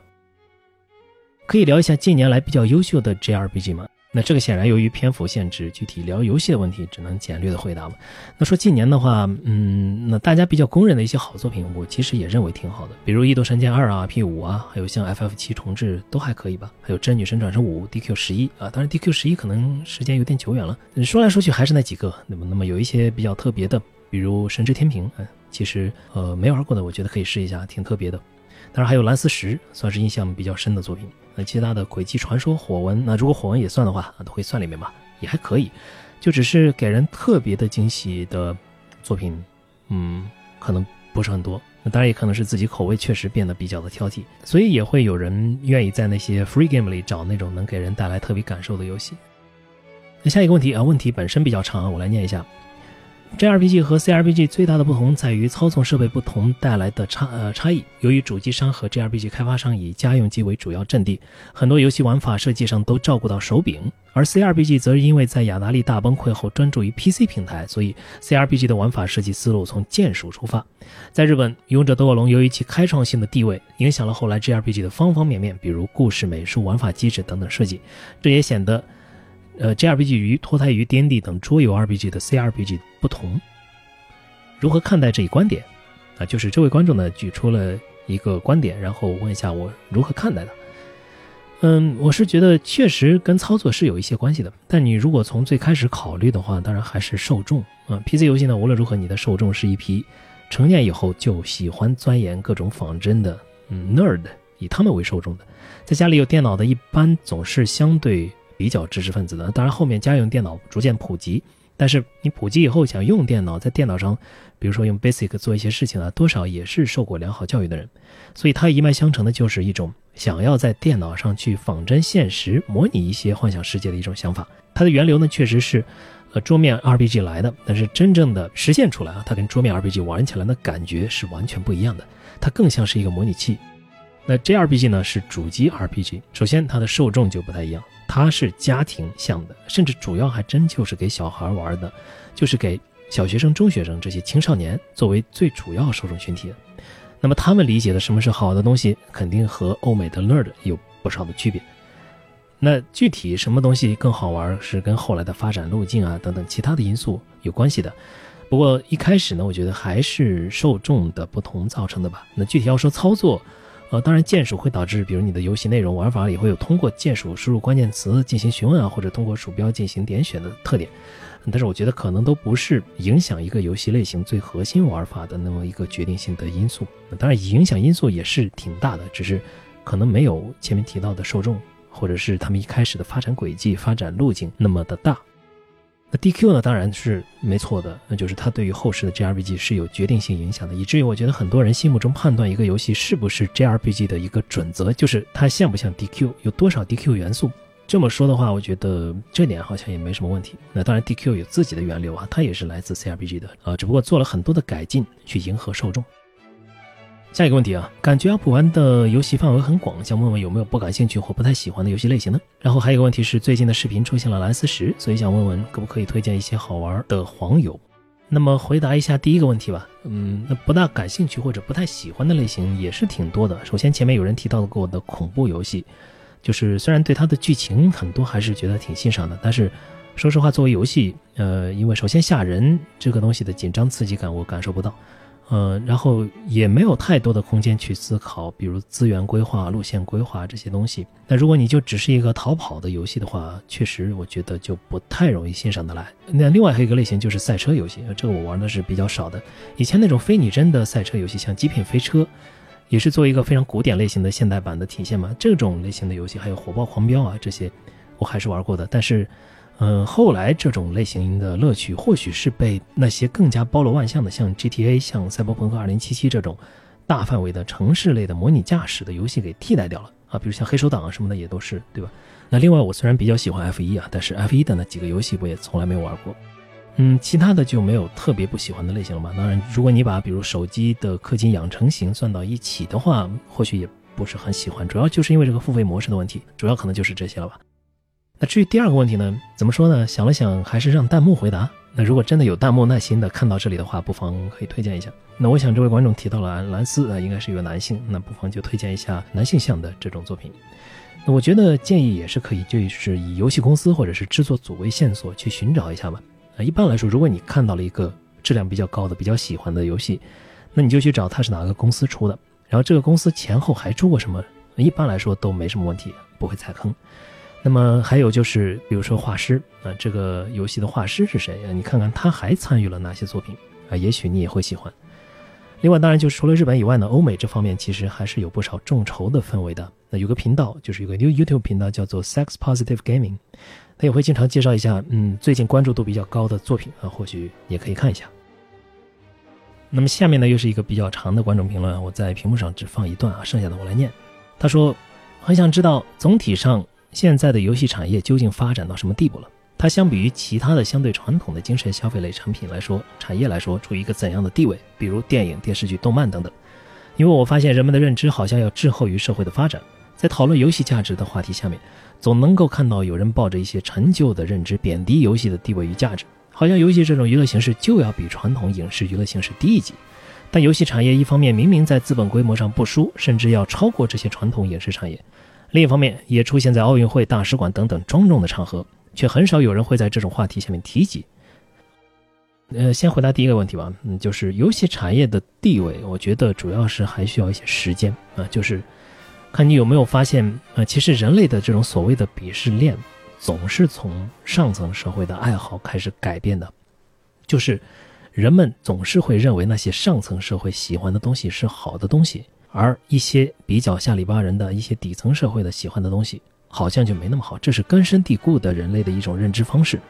即便是在我们这样一个可以说是要消除阶层、消除阶级的这么一个制度之下，那仍然我们不可否认，现在这个阶段是存在上层和中底层的这么一个区别的，对吧？那么，其实我是觉得要改变这种根深蒂固的认知，尤其是这种审美上的鄙视链的认知，我觉得或许需要。能够让他的触角，让游戏这个东西的触角触及上层，触及更加高层的这么一部分群体，那有可能吗？我觉得还是有可能的。那么，比如说打个比方，就是京剧或者说戏曲，就这个东西原来也是鄙视链里面没那么高的东西，就大家一提到这个也是比较下里巴人的人听的事情，但是后来他就逐渐的进入到了皇宫，对吧？包括后来的。咱们的很多领导人也是很喜欢戏曲这个门类的，啊，甚至还和各种比如京剧演员见面啊，甚至一些比如说京剧院，呃，可能还是一些事业的机构，京剧可以说已经变成了国粹。这个时候，对于京剧的审美就可以作为一种高鄙视链的东西向其他的人扩散。所以说，我觉得现在啊，游戏发展的时间可能还是不太够。你想，从真正的全民知道游戏这件事情到现在过了多久？全民知道游戏这件事情，我觉得可能是跟王者荣耀脱不开的，因为这个东西真的极大的拓宽了大家对于游戏的认知。很多人都知道，呃，知道了什么血条，知道了什么叫操作，知道了什么叫什么开大、开团之类的东西。那到现在才几年呢？没几年。你就算说以前的什么小霸王，以前的这种呃 FC，它也是在一部分人的群体里有呃扩展了游戏这个认知。我觉得这部分是可能游戏的产业的地位。要进行发展，进行变化，而社会为什么会有一些滞后性的一个原因吧？就是真正的庙堂之上的人，或者有更高的层次的人，还没有能够去把他们的审美接触到游戏啊，理解到游戏的好的地方，导致绝大多数的中下层的人就更不会有这样一个认知了。那么也是，那么也是你拿京剧的例子一对比，就呃很明显了。那当然。嗯，即便是我们乐观的估计，就是这一批大批量的接触游戏的人逐渐的成长之后，会不会真的把游戏产业的地位扭转过来呢？那其实可能还是不好说，不一定。因为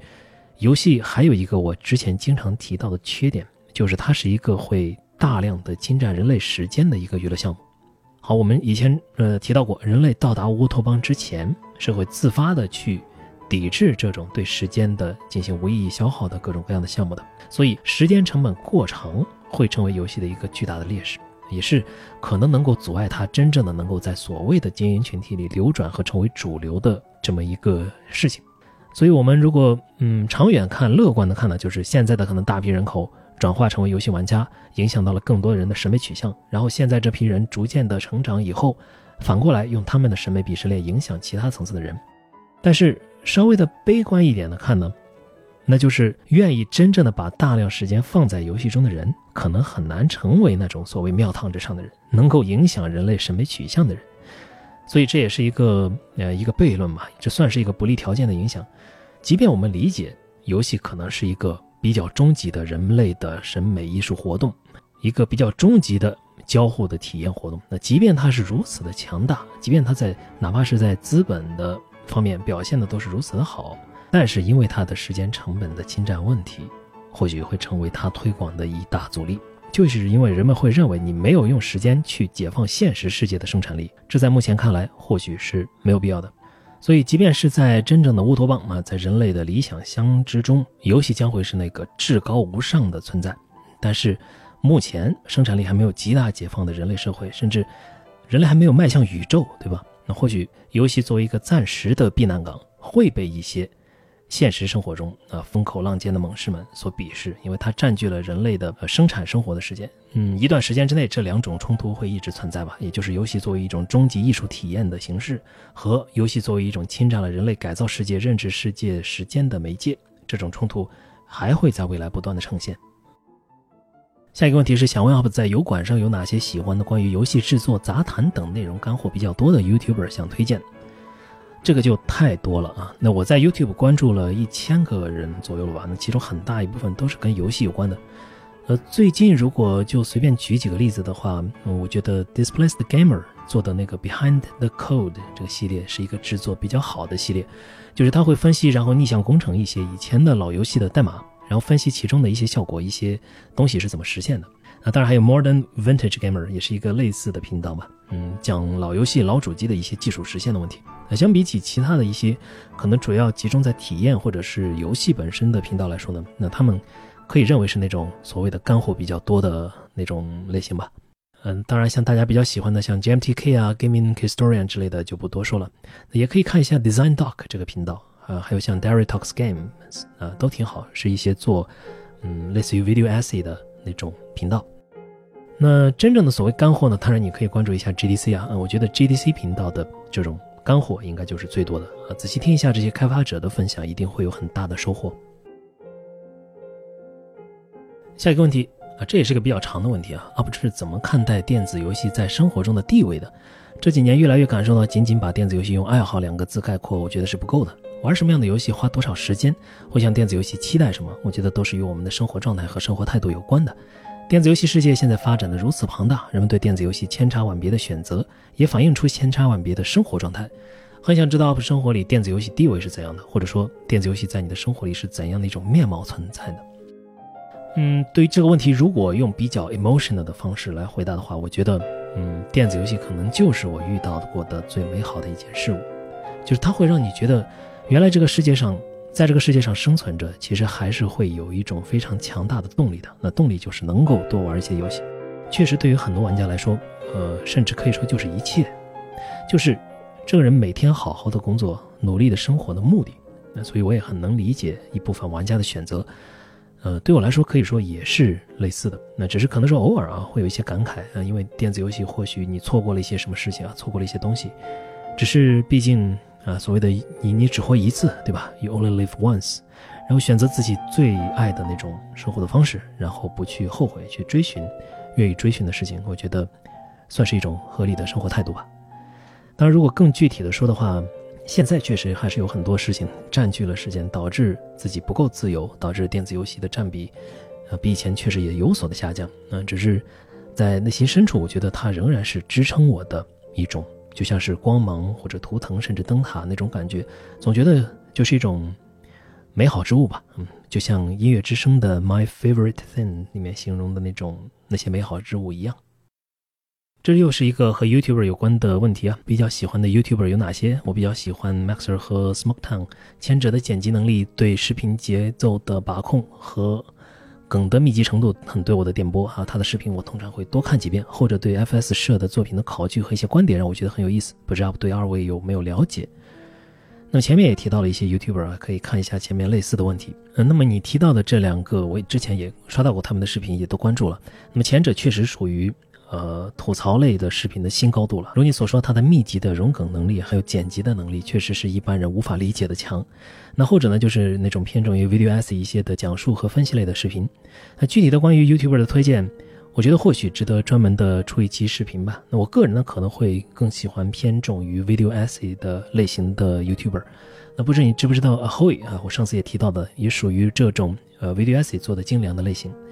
那当然还有呃，The Salt Factory 和盐工厂也是这种有长篇的讲述和分析类型的 YouTuber，啊，当然还有以前提到过的 Matt，还有 Joseph Anderson 等等吧。不过其实我可能最近看的更多的还是一些怀旧主题的 UP 主啊，这种呃 Video Essay 看多了其实也挺累的，但是看怀旧频道我总是能感受到一种毫无压力的开心的感觉啊，像 GameSack，像 My Life in Gaming 等等，啊，当然 Digital Foundry 的 DF Retro 也可以算吧。下一个问题啊，如何想到创立这么一个频道？制作一期节目的流程是怎样的？大概花掉多少时间？如何平衡工作、游戏内容创作？还有 UP 主是做什么工作的？一般会每年会玩几个游戏？如何平衡上班和游戏时间？这两个问题比较接近，我把它放在一起了。嗯，那么这个话题呢，我可以单独的出一期音频或者视频来谈谈。如果我简单说的话，就是，呃，当时创作、当时创立这么一个频道的初衷，我以前提到过，就是给自己玩的游戏做一个记录。那么我当时想的是，其实是一个非常庞大的计划，就是给所有玩过的游戏都给它录一遍视频，然后这个视频不是太长嘛，然后就给它剪成一个比较适合回顾的形式，呃，配上解说这件事就是后面想到的了，你就是你可以配上解说嘛，那以后就更容易理解了。所以我最初的很多视频呢，都会在简介里面写一句话，就是说这是一个做给自己的视频啊，那同时也给那些同样会感兴趣的人观看。但现在呢，我觉得也是有些区别了吧，可能不再是。做给自己的视频了，而是会考虑更多观众的诉求，然后把它逐渐的做成一个，呃，比较有长篇评论性质，然后分析性质和剧情讲解性质的，呃，游戏介绍和赏析的频道。那这个大概就是当时创立这么一个频道的初衷。那么制作一期的流程，那么也只能简单说说吧，以后可以详细的说。主要就是那种分析评论加上剧情讲解的类型嘛，就说这种类型。那首先呢，当然是录视频的素材。那录视频素材就是打游戏呗，你玩这个游戏花了多长时间，那录素材自然就要花多长时间。后面可能还会有一些补录的素材，所以中间你要注意啊，比如存档要注意放在什么地方，在比较重要的地方你要存个档，因为后面可能还要补这个地方的一些视频素材。那录素材结束以后就要去写评论了，有时候可能要参考之前的素材去写一些介绍和评论。写完评论之后，就去写这个游戏的剧情讲述，那也是根据你之前的这些素材进行的啊。这部分花的时间不等，你比如说写评论的时间，快的话可能五个小时就可以写完，那慢的话可能几天都写不完。而这个游戏讲述的时间，写这个的时间，还是跟之前的游戏时间是比较成正比的，或者说跟最后出的那个就是那个游戏视频的时长也有点关系。那比如说游戏时长本身是四十个小时，那这个写文案的过程呢，可能是要比这四十个小时要长的，那有时候要到六十甚至八十小时左右。那当然，这个六十到八十不是那种高强度的啊，六十到八十，还是有一些什么摸鱼啊，有一些中间打断的这种。写作啊，毕竟写文嘛，写任何的文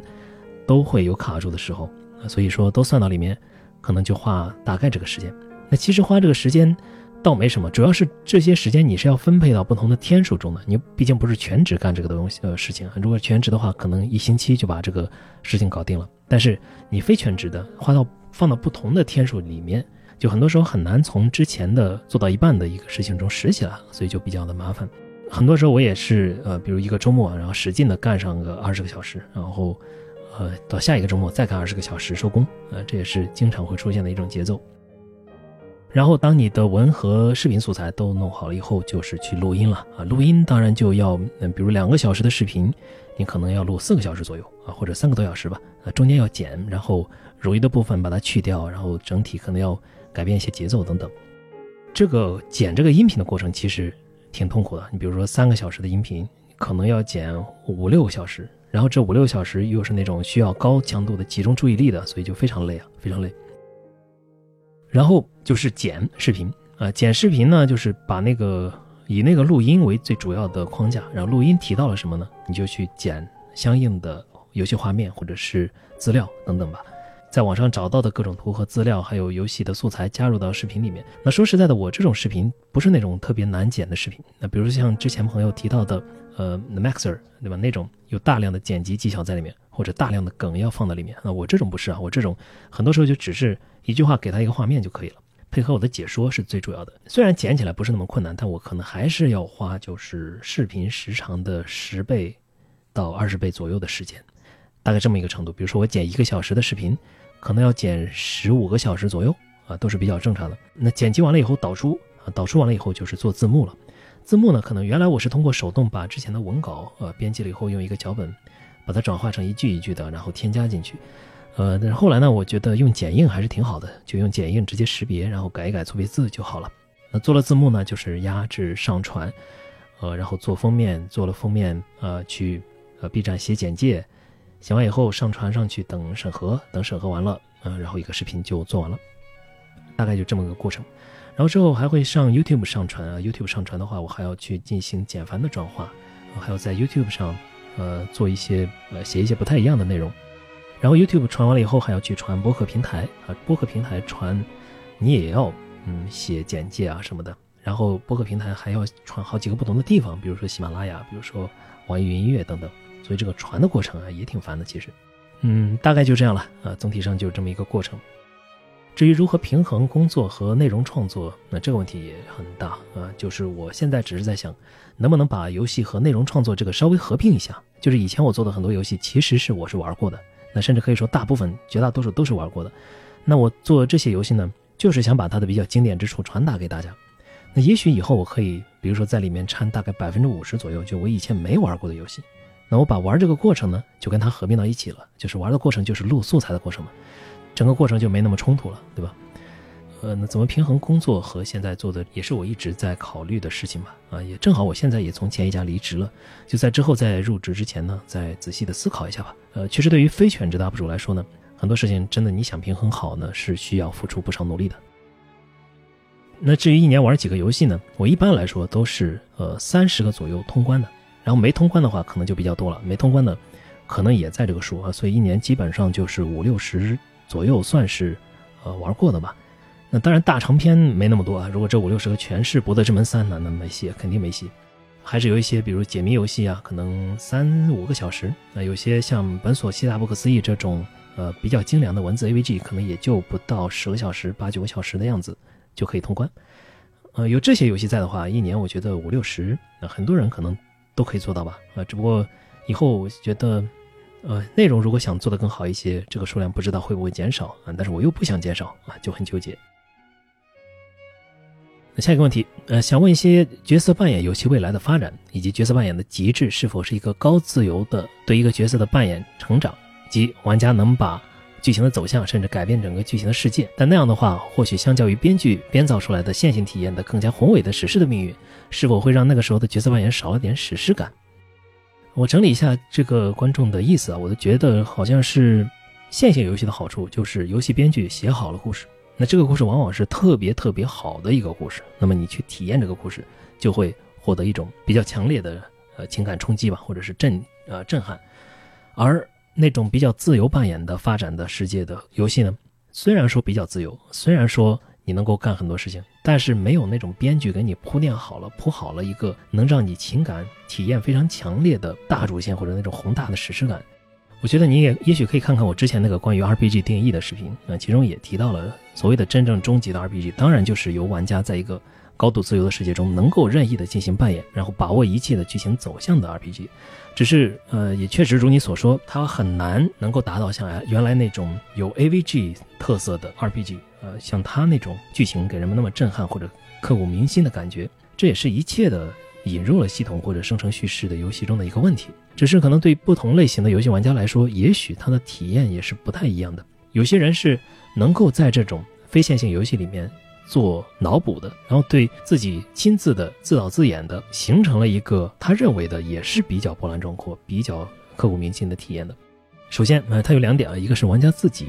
愿不愿意去做这样一种脑补？再一个是游戏本身是否提供了足够多的剧情支撑点，足够多的描述去辅助玩家去做这样一种脑补？或许呢，我觉得后者，呃，也许由 AI 来解决是一条路。只是现在确实如此，就是那种特别自由的、高自由度扮演的和成长的，有各种各样不同路径去解决问题的游戏中，去再去给每一条路径、每一种方式设计一个特别宏大的那种剧情。就是比较困难的，或许能够在文字层面实现，但是也很难能够在演出层面实现。你比如，你不可能所有的 CRPG 的结局都有一个像是像《一斗神剑》的结局一样的那种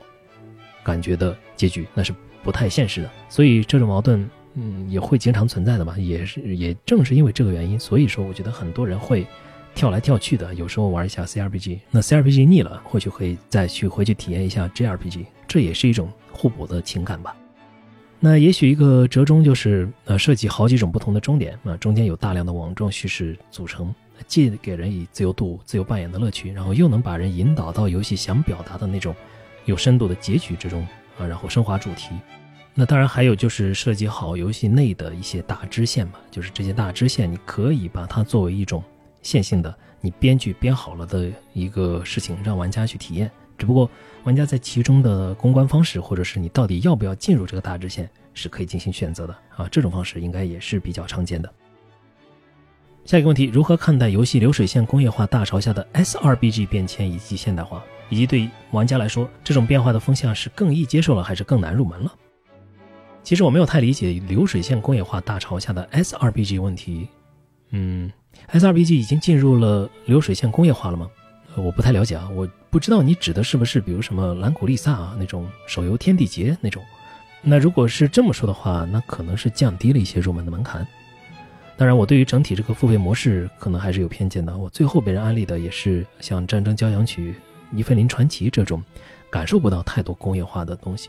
那如果有弹幕了解，也可以补充一下。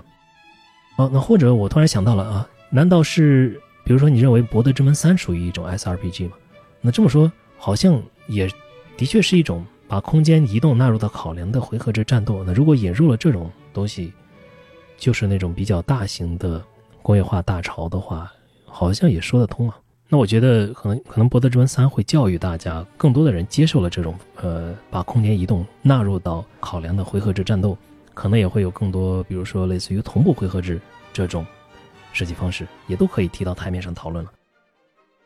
下一个问题：如何在这个大家似乎都重视游戏剧情的年代，向 JRPG 爱好者安利没什么剧情的游戏，尤其是由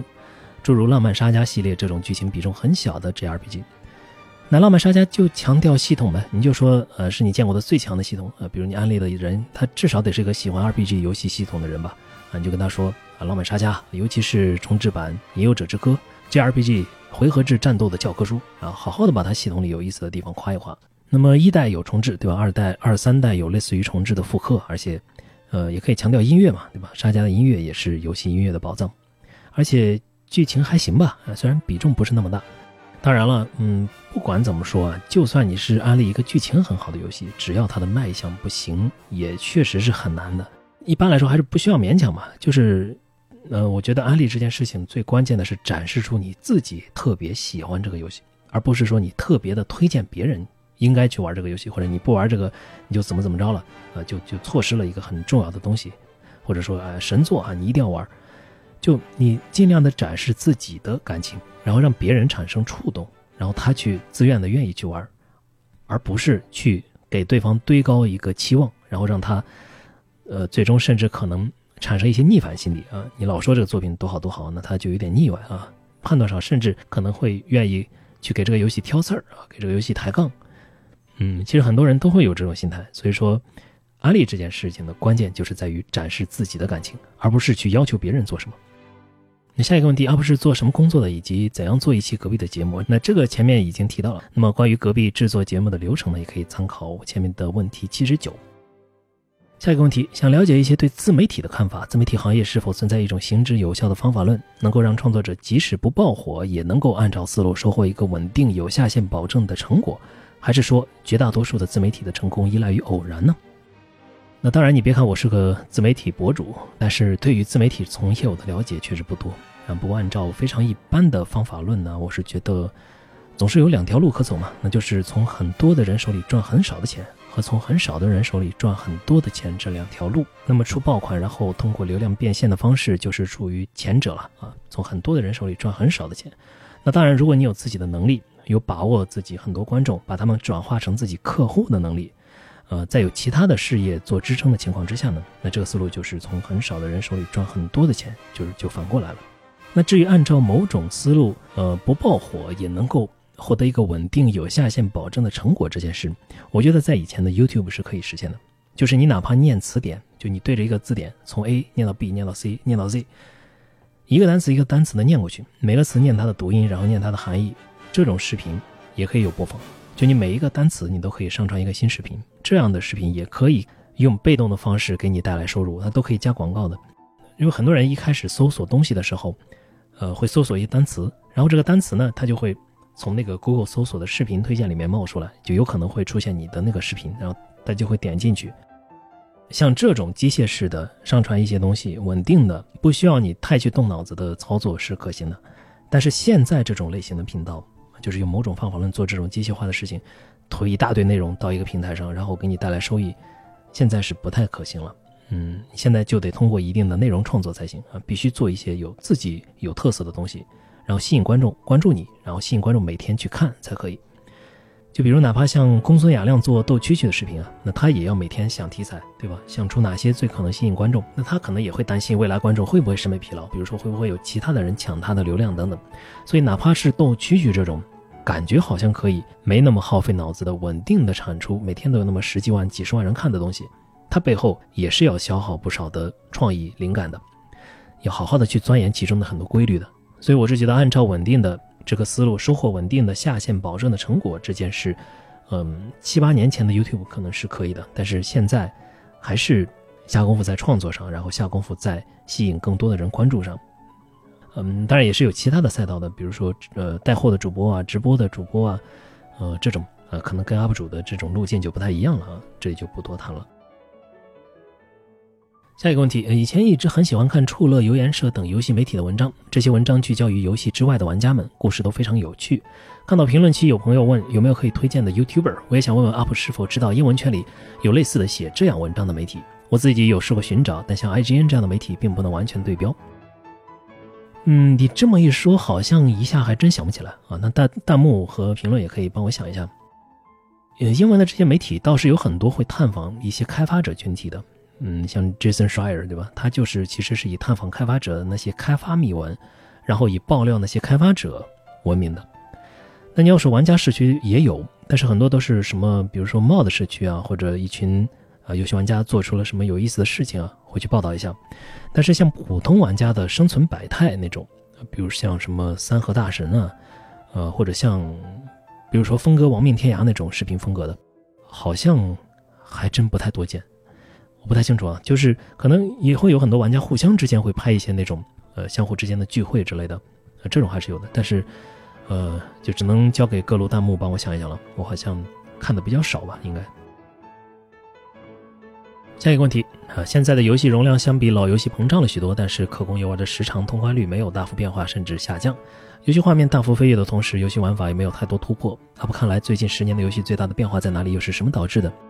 那当然，这个问题呢，也是因为你已经是最后一个问题了啊，所以说大部分的东西前面其实都回答了，包括三 A 难产啊，包括画面啊等等啊，其实也回答了最近十年感觉游戏比较大的变化。呃，你可以参考之前的一些回答。好了，终于把问题都回答完毕了。那么这里没有回答的呢，我可能也应该也是已经在原来你那个信息下面回复了，所以这里可以说是完整的把所有问题都回答了啊，至少截止到中午的问题都回答了。所以我觉得还是呃挺有成就感的吧。那非常感谢大家的提问，当然很多的回答比较的简略，大部分问题呢回答的只是我自己的视角啊，那很多可能我也没有说清楚。传达的不到位啊，也可能我的知识不到位，或者我喜欢或者赞同的事和你不一样。那么只要理解这一点就好。如果有不同意见呢，也欢迎在评论区中讨论。这次的读评论环节呢，也就到此结束了。感觉是我做的最累的一期电台啊，感觉人家的 UP 主做读评论的视频都挺轻松的啊，到我这里跟感觉这么费劲。那无论如何，算是嗯，作为一个电台，也把我的一些观点吧，也算是借助观众提问的方式，呃，做了一些表达。那接下来时间接近年末，不知大家今年都玩了些什么呢？那今年我就不做具体的年终总结了。我觉得接下来的时间，我尝试能不能在隔壁啊，在年前试着更新那么一期。嗯，这期也是最近才开始做的，那是工作量可能没有想象中那么大。我试试吧，争取。无论如何，感谢你听到这里。那未来我们的关注量在更高的时候呢，我们再多做几期这种读评论啊，甚至我们可以在做直播。呃的时候，呃，现场回答一些各种各样的评论，啊，到时候看看弹幕的反馈，我想可能会更加的有意思。好的，感谢各位观众和听众陪伴到这里，咱们下期再见。